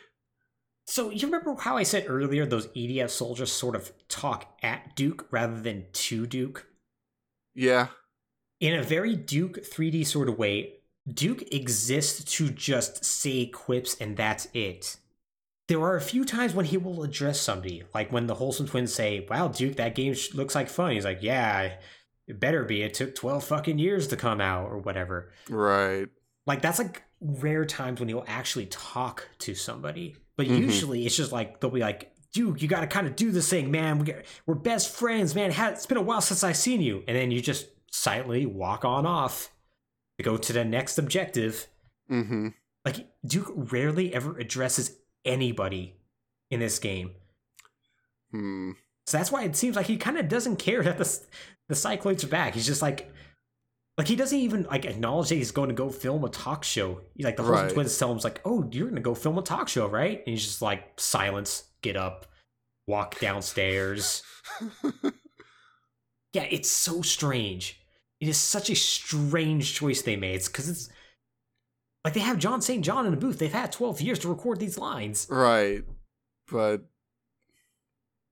event triggers are hard, I guess. I mean, listen, Half Life, Gordon Freeman never talks, so it's fine. Yeah. Uh, so yeah, he leaves his penthouse. He goes, um, he goes down to the talk show. Oh, by the way, what floor do you think Duke lives on? 69. You're correct. Oh, God. At a point, I started like making an official list of how many times the number 69 is mentioned, Uh-huh. uh, and I, I eventually gave up. God. Are there any other of the funny numbers used? Um, not that I'm aware of, unfortunately. Oh my god. It's just the one joke. Just the one joke. Weird that a one joke character would just use the same joke over and over. Yeah, it's fair. So he goes down to the talk show, and we find out that basically filming is shut down and whatnot because everyone's all filming the aliens, and everyone in show business is upset about it. And so Duke's like, "Well, I guess I'll just go into my Duke bunker." So like he like literally goes to this museum and like, it takes him down to a secret bunker where we find out he has like you know a bunch of computers and whatnot to monitor the world or something like that because he's Batman, I guess. Sure. And there's dual screens, and on one of them, the President of the United States shows up, and the other, General Graves of the Earth Defense Force. So we find out the President hates Duke. He's, by the way, the 67th President of the United States, so I have no idea when this game takes place. Okay, yeah. Sure. So he, like, in an angry tone, he demands that Duke not fight the aliens while they continue peaceful negotiations. He's like, we can get peace with these guys, and 12 years ago, you wrecked Los Angeles. We're still paying for it. He basically exists to be like the police sergeant who tells Duke he isn't doing things by the book and he should turn Right. in his badge and gun. Like he that's literally why he exists. Right. Now, General Graves, like the one character who seems like is kind of reasonable, like during this entire game, is not just a weird caricature. Mm-hmm. It also seems to be like Duke's only friend. Mm. He sympathizes with Duke's never actually stated willingness to go in guns blazing, but he also wants to see if they can avoid bloodshed at first. Right. So yeah, uh, yeah. So like, yeah, needless to say, this is another scene where it's like people are like ascribing motivations to Duke by saying, "Well, Duke, I know you want to go in and murder those aliens, but you can't do that." While Duke just stands there in stony silence. like it's once again, it is just so strange that they decided to do that. right. So Duke's told to stand down, but then all of a sudden his bunker loses power. The alien shows up, and surprise, they're there to here. They're here to kill Duke. So Duke gets a gun, starts fighting aliens. Like he restores the power. Like he jumps in a giant defense turret and blows up the alien mothership over L.A. Or not L.A. Las Vegas. Uh-huh. So like he managed to destroy the mothership, but it, Duke gets knocked out in a giant explosion. Like, but while he's passing out, he manages to flip off the mothership as it blows up. Mm-hmm. Um, he he does this multiple times throughout the game where he gets knocked out and flips out, flips off something before you know going to black. Right.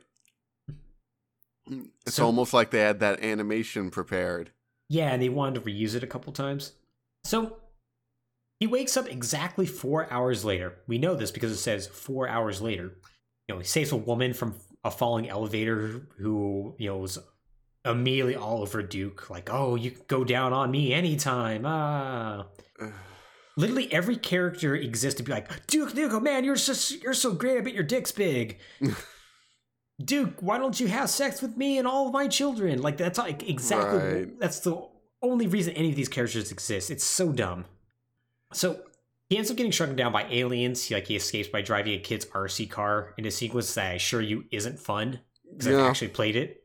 Mm-hmm. And he manages to find the Holsom twins and some EDF soldiers. And so like he gets turned back to normal size and he goes to meet the girls who are playing tag for some reason. Just as alien soldiers drop through the ceiling. In the one kind of okay part of this game, he breaks a, a glass case that says in case of alien invasion and grabs a shotgun and starts fighting the aliens. Okay. Yeah, it's like the one part I'm like, oh okay, now I'm cool Yeah, yeah. That's pretty good. And like he manages like to successfully do that. Like he saves the Holsom twins, and they're like, "Man, we were so scared. Well, I guess we're gonna make out with each other now." And Duke's like, "Oh man, about to get my reward," and it's all like really creepy. And God. And then an alien shows up and manages to kidnap them, like at the last minute, right before they're about to kiss. Uh-huh. And then one time that Duke actually gets angry, and it's actually a really good angry line read too. He's like, "Not my babes, not my town. You alien motherfuckers are gonna pay for this." And it's like, wow, that's actually a really good line read. Jon St. Right. John, you're a good voice actor. So Duke manages to meet up with General Graves, and in a line read that was clearly recorded on two different days because the tones are Mhm. completely different from line to line. right.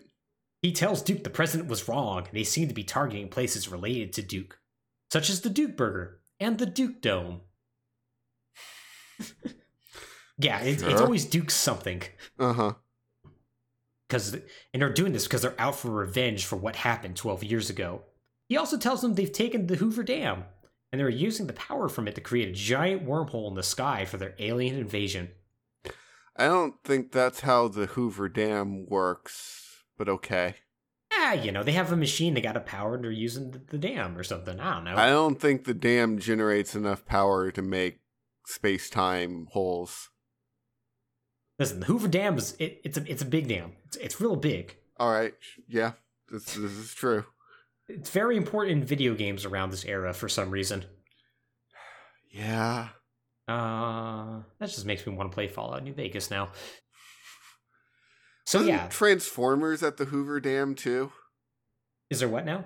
The Transformers movie wasn't there scenes at the Hoover Dam as well? Yes, there was. It's a really cool dam. It's pretty cool. Why did we get so fascinated with it around like late 2000s? That's a good question. I I don't have a good answer for you. Is it even our primary source of electricity in the United States? Like like is it even the single largest power generation site in the US? Um, I don't think it is anymore. No, it definitely was at one point, but Right.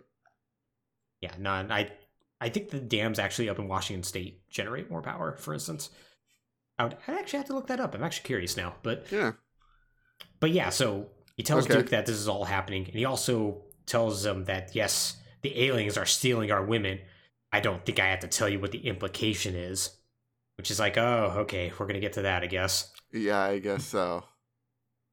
So it turns out the aliens have created a hive in the Duke Dome, which is a sports stadium on the other side of town, and Duke has to go and rescue the babes. So this is where we now meet Captain Dylan, the one other character that has a name in this game, it feels like. Mm-hmm. So General Gray says that Dylan and Duke go way back, which you would never know because Duke never interact with them, so I'm not sure I believe him. Dylan is just a knockoff Marcus Fenix. I Literally, see. it's just that. Like he's like you know that line was like, "Oh, I had to find my friend, find his wife." Like literally, it's just that. Uh-huh. And he exists just to be like, "We're gonna go and ram the aliens' cornholes, yeah, just like good time, just just like Belize, right, Duke?" Ah. Belize. I, I forget. Is it some like uh, Central American country that apparently they went on a mission for the CIA for or something like that. Duke has a paramilitary CIA operations pass now? Apparently he does, yes. Okay, that raises actually a lot of questions. Like who would give this man a top secret clearance? Yeah, and also hmm boy, that Yeah. that just gets into a whole moral gray area that's like, oh boy. Oh boy, that gets a lot less charming real fast.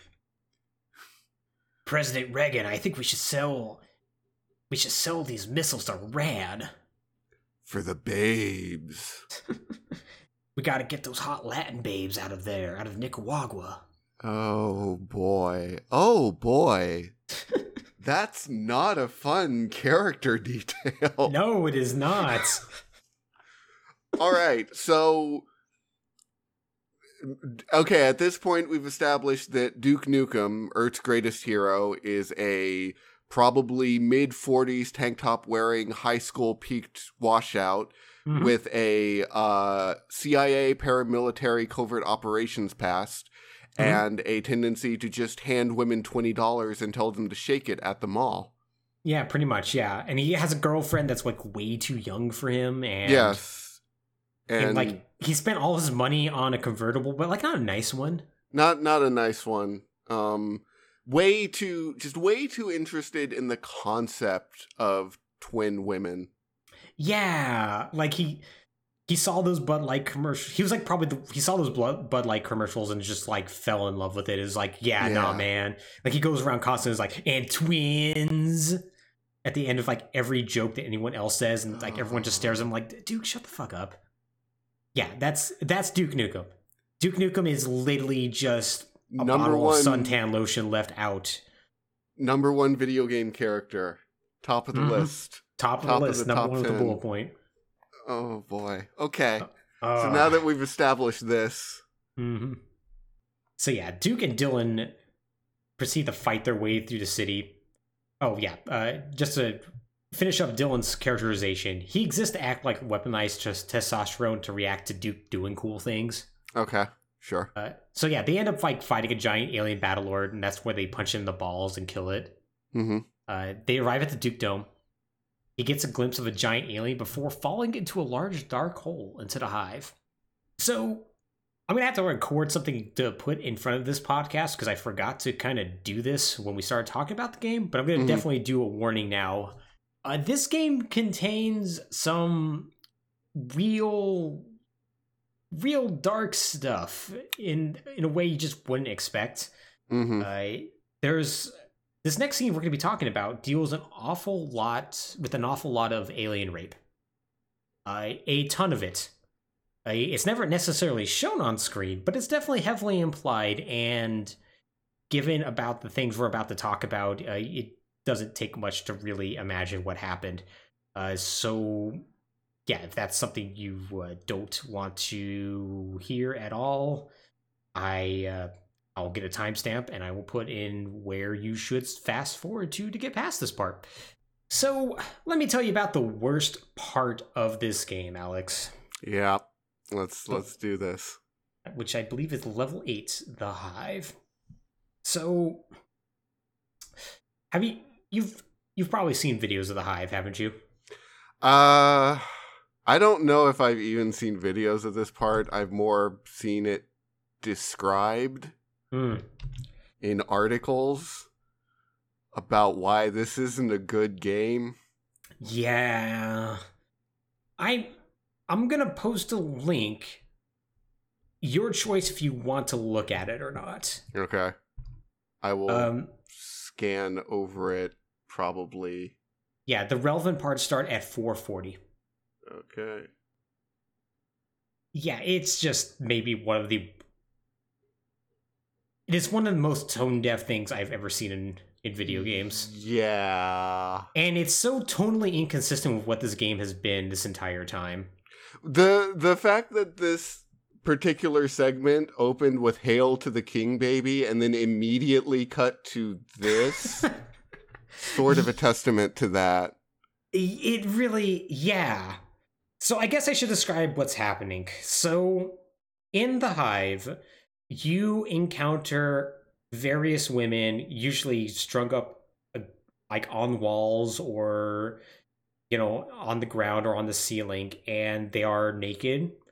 Uh, they are clearly pregnant, and they are usually whimpering and crying and puking and in general do not want to be there at all, as you can imagine, because they have literally been raped by aliens. And during this entire time, like very creepy music is playing. And the, the scene is obviously meant to be disturbing, and like I understand that. But it is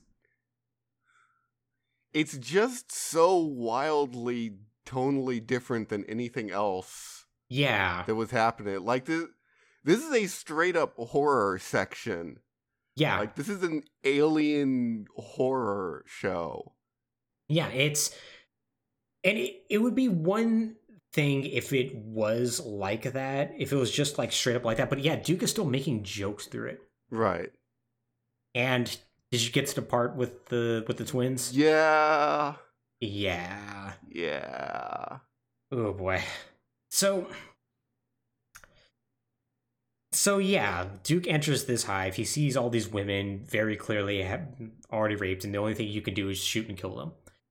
And when you when Duke gets through there, he eventually encounters the Holsom twins who have run into the same fate. They ask him, "What's happening to us?" And Duke says, "Looks like you're fucked." The Holsom twins then oh, tell them a couple of awful jokes, such as this is their first time they've been with an alien.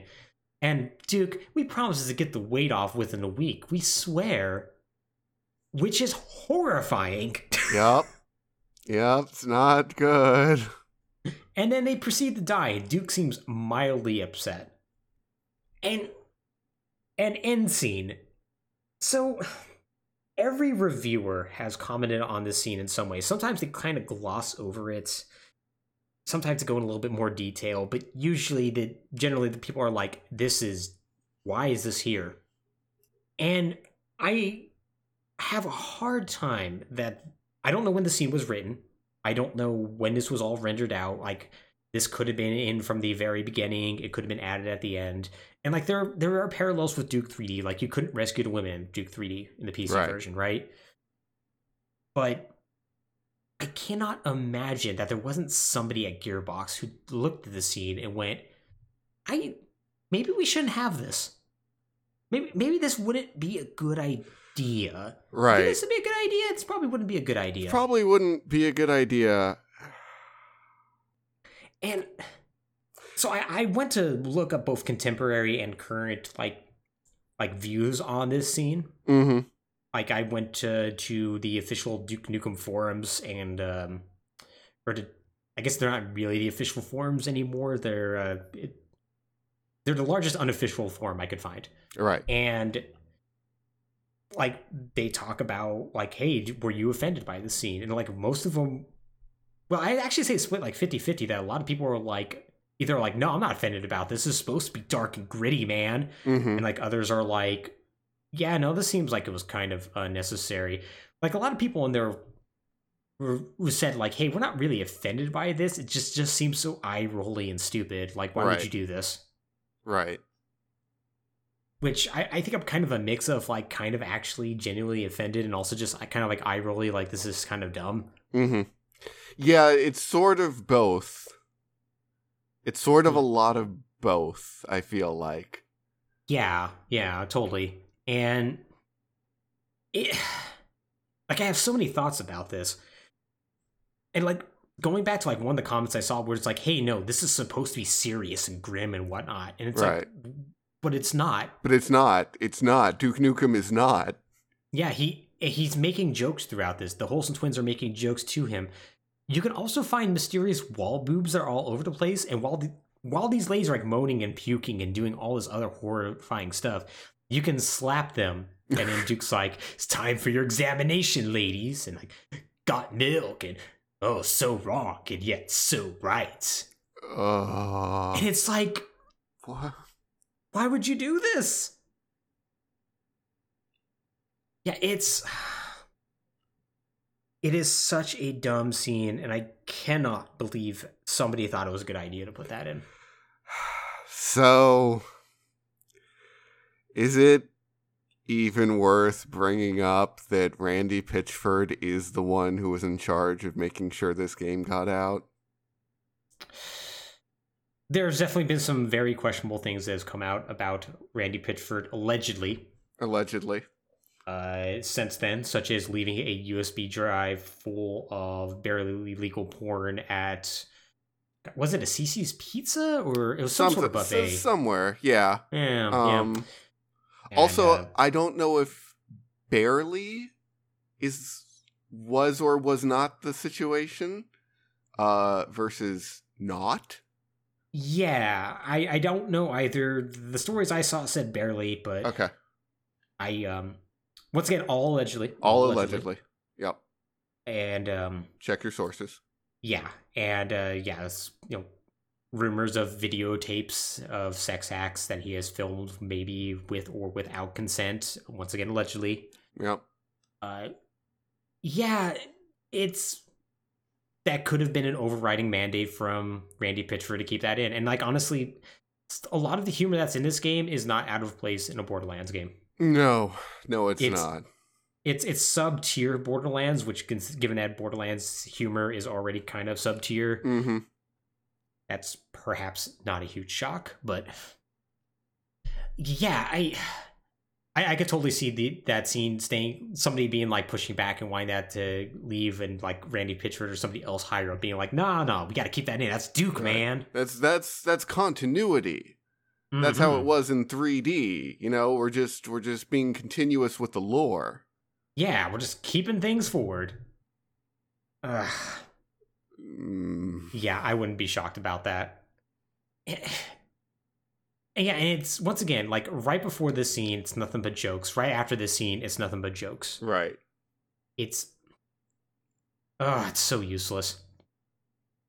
So Duke manages to fight his way out. He fights a triple-breasted alien queen. Sure. uh, he murders her, gets knocked out, flips her off. Cool. So Duke briefly dreams of being in a strip club where he gets a lap dance and uses a glory hole and does a bunch of other things, but he wakes up just before like he's actually going to have sex and he's very angry about it. Um, he wakes up an EDF helicopter, which then gets shot down. Of course.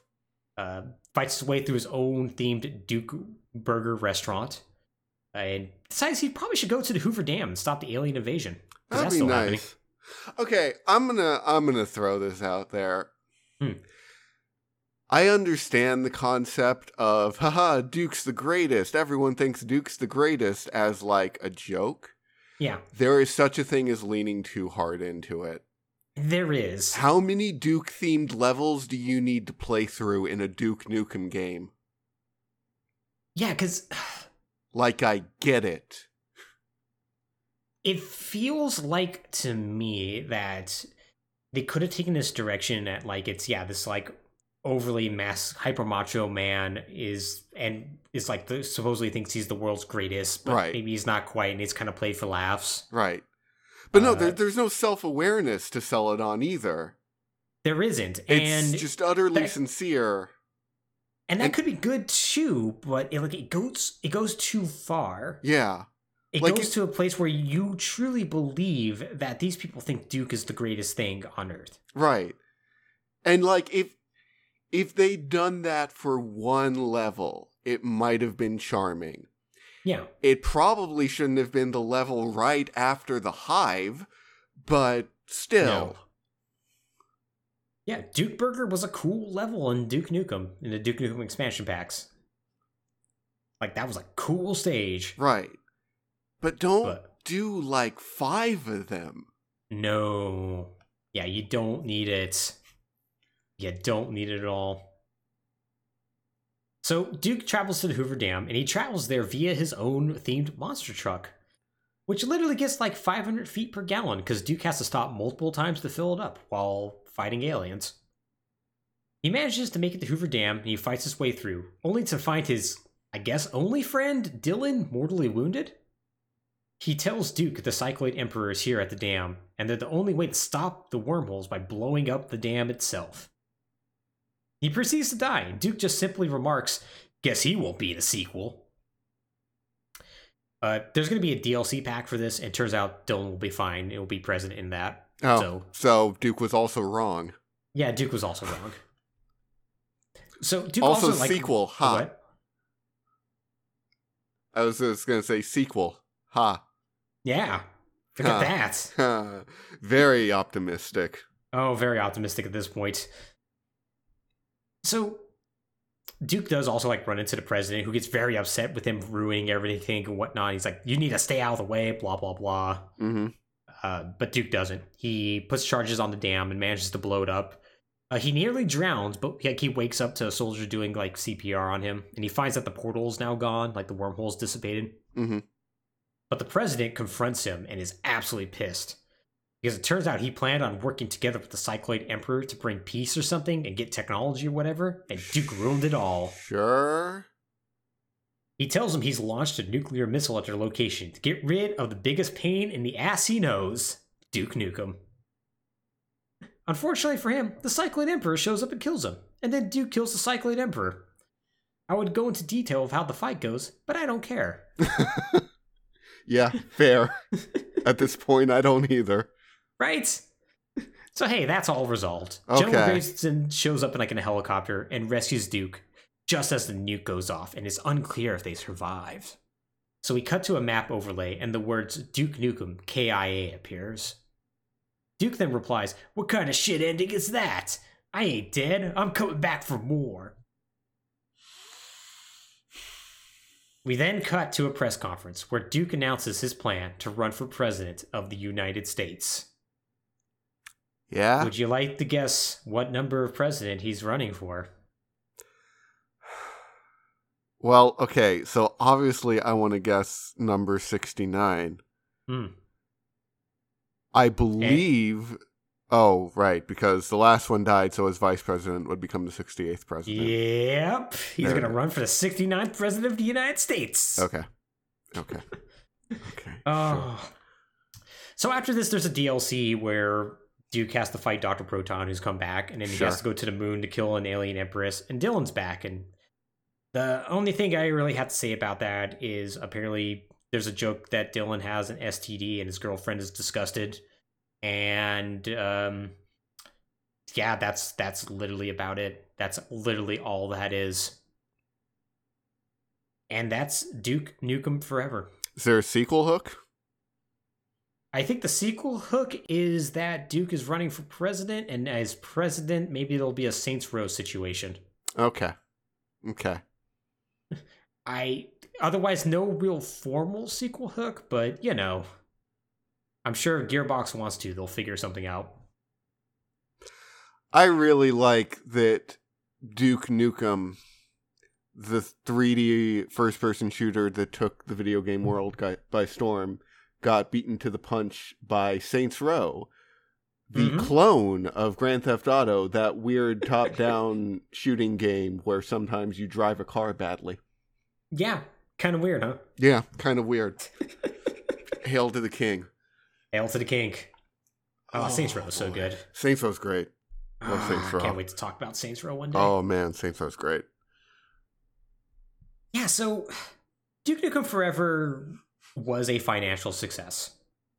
You will be sad to learn. Yeah. and it wasn't a massive one. Take Two did report eventually that they did make money off of it. Mhm. Uh, since this is American, uh, the American gaming industry, they don't have to actually share numbers, Right. unlike the Japanese game industry, where they actually have, if they're actually traded on the stock market, they actually have to report all these numbers. Right. But uh, what I can tell you is that yes, Take Two eventually did make money.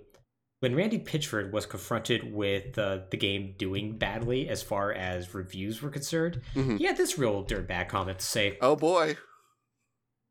quote, with sales data, it seems like customers love Duke. I guess sometimes we want greasy hamburgers instead of caviar. He posted that on Twitter, by the way. Yeah, of course he did, because that's what Randy Pitchford would do. Yep, that's what Randy Pitchford would do. And yeah, uh, that being said, if it did really sell that well, they haven't really been chomping at the bit to put out a sequel. No, no, no, they have Now- not. Um, also, I do want to say that it killed the company that made it, so it can only be so much of a success. Yeah, it's a success for Gearbox. Yeah, sure. Probably Gearbox only, who really probably didn't have to do that much work to Pro- get it past I'm the finish line. Yeah, I'm guessing not. Um, yeah. yeah. Uh, yeah, and it. And what's crazy though is that like 3D Realms and Apogee technically get killed by this, but they also sort of come back, Mm. and like some wild things happen where they kind of try to develop more Duke Nukem games, which is a problem because they don't actually Oh, have that's Duke Nukem right. license. They did that, and it. Oh man, Yeah, so that was the The best. It's the best. Yeah, to give you give you a little bit of idea of what exactly happened. So, so 3D Realms sort of dissolves and reforms, and they um, they sold the license to Duke Nukem to Gearbox in order to allow this game to get finished, and they did a couple of things. The first is that they sued Gearbox stating they didn't meet their financial obligations, which um, 3D Realms was forced to admit wrongdoing. So, Oops. and then in 2015, they tried to develop a Duke Nukem follow-up, which then 3D Re- 3D Realms was sued by Gearbox. Yeah, because Gearbox pretty rightly said, um, excuse me? What? Yeah, it went well for them. They were forced to apologize and pay an undisclosed financial sum. oh man, is, can anything hurt more than l- blatantly losing a lawsuit to Gearbox? Ah, yeah, losing two lawsuits to Gearbox. They lost once and they came back for more, just like Oh, Duke Nukem would. Yeah. Ah. Oh god. Since then, while there's been many uh, re-releases, only one actual Duke Nukem game has come out. And that was Duke Nukem Critical Mass in 2012. Ah, A game that, from my understanding, was fine, but nothing really remarkable. sure. Now, there was one good thing that did happen with the Duke Nukem character. In 2018, Bulletstorm Remastered came out. Oh right. And in kind of an inspired move, there was a mode where you could play as Duke Nukem through the entire story of Bulletstorm. But they didn't record any new lines for any of the other characters, just Duke Nukem. Which leads to this really fun situation where they keep referring to him as another character, and Duke gets progressively more and more angry. That's it's actually kind of really funny. good. That's actually really good. Yeah, it's it's one of those things I'm like, all right, that's that's pretty good. like game ends with him is like, yeah, I know what I'm gonna do. I'm gonna wear name tag so you assholes know who I am. That's pretty strong. Yeah, it's pretty strong. It's pretty strong. But it doesn't seem like there's gonna be a new Duke Nukem game coming out anytime soon. There have been various points where Randy Pitchford has teased developing a new game here and there, but yeah. it seems right now Duke Nukem is forever dead and gone. There is one glimpse of hope, though, for fans of the series. Fans themselves have been keeping up the torch. Uh, Gearbox has green- greenlit a lot of fan projects and allowed them to continue, such Hmm. as um, a version of uh, Duke Nukem 64 ported to PC. It works as expected. Or a Duke Nukem high resolution pack that happened. And um, you know new expansions for Duke 3D have been created.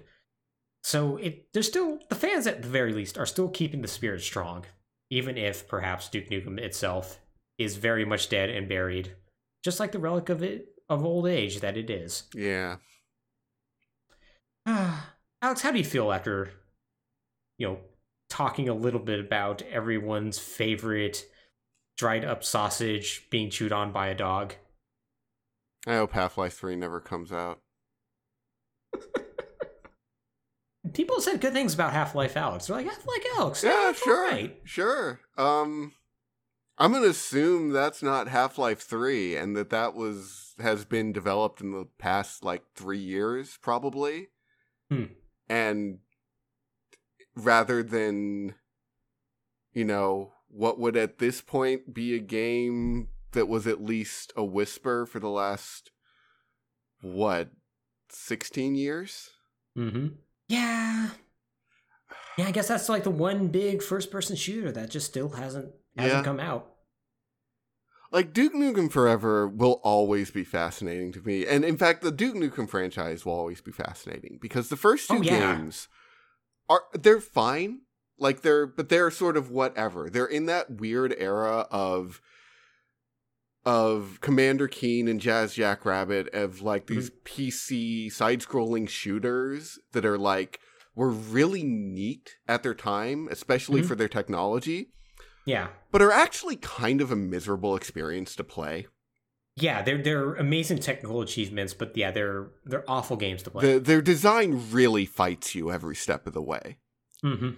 And then it literally had Duke Nukem literally had one game that amazed everyone. Mm-hmm. It had one. Exactly one. And then a sequel to that was hyped up for 14 12 14 15 whatever years Mm-hmm. and just came out to the wettest fart. And then it died. It came out to jokes and derision, and all of it was well deserved. Yeah. Just to, as like that review said, it's it's a game that has a hateful view of women and has no idea what humor actually is. It, it it's a game that took the worst lessons from Duke 3D, where if we just reference things, Right. it'll be funny. Yeah. And Which it only worked in Duke 3D because nobody else did that. Right. And it it was early it was in that mid 90s section where like yeah, we were all going, "Haha, reference. That's that's a reference." I get I it. said "Hail to the King." Haha. But so like the thing that's really fascinating to me is that it it is sort of this prolific franchise like as much as I would argue with the list that puts Duke Nukem at the top of greatest video game characters of all time, like that Mhm. list still exists. And even though I've never played Duke Nukem, like I knew Duke Nukem growing up. I could Oh, yeah. see Duke Nukem and be like, that's Duke Nukem. Like he Duke Nukem was a massive deal in video games. Duke Nukem was in Ready Player One. Yeah. Admittedly, so was everything else, but still, Well, yeah, but you know. Yeah, like- he he was so well known. and it's it's so it's such a massive franchise and such a massive name and there's one beloved game in there Yeah, it's it's kind of amazing that so much goodwill, so much sales, so much propping up of a company can come from exactly one game. yeah Such an identity that it's inconceivable. It's inconceivable that there could be another game in another series that could do that. And like it's yeah i'm i'm trying to think of one Like I, I really can't. I, I No. can think of sequels that did that. Yeah. Well, I mean, I guess I guess if you, I guess it technically is a sequel. Like I, Super Mario Bros. Three was kind of similar to that, but Mm, but then again, Nintendo didn't base their entire identity around Super Mario Bros. Three. right Shigeru Miyamoto didn't go off the deep end. i don't want to see another super mario brothers unless it's in 3d and he said on the nes Super Mario World contains an incredibly awkward scene where Peach punches Bowser's balls repeatedly. uh Ah, you could just you could just Google search that. yeah one you you probably really want that you one. really yeah But- you could mm. Cutting that joke out. Anyways. But yeah, that's that's Duke Nukem. I this is the first American franchise we've talked about on this Mm. podcast series. and I feel like we picked a good one. Yeah, there's there's certainly a lot to unpack. Mm-hmm. And oh god, those I'm going to be still unpacking quite a bit after I'm done with this. Like, God, just it's definitely something I could be talking about for literally hours. Yeah. Yeah. But we do have to end this at some point. Alex, do you have any final parting thoughts? Someone had to program poop physics for that game. Oh yeah, we didn't talk about yeah. There's a part Nukem where Forever, you- you can pick up a piece of poop and throw it. And it splats on the wall and leaves poop, poop stains for infinity. Yeah. Yeah, that literally is something that happens in that game. Oh boy. Uh, yeah, somebody had to think of that. Yep. Think of it, code it, test it. Someone probably spent a day or two edge case testing, throwing poop at the wall. Oh my god. I guess on that note, if you're a developer who had to animate uh, um, women raped by aliens puking and whatnot, uh, email me and tell you tell me how you felt about programming that. Boy, that must have been a really weird headspace. Yeah. But yeah, with that, I think we're gonna go ahead and sign off. I'm Michael once again. Once again, it was with Alex. Thank you for riding through Duke Nukem with me. Thank you, everyone. And if y'all want to see this uh, podcast and other episodes, ftp.podbean.com or search for Falling Through Plot Holes on Apple Podcasts or Google Play. And with that, take care, everybody. Goodbye.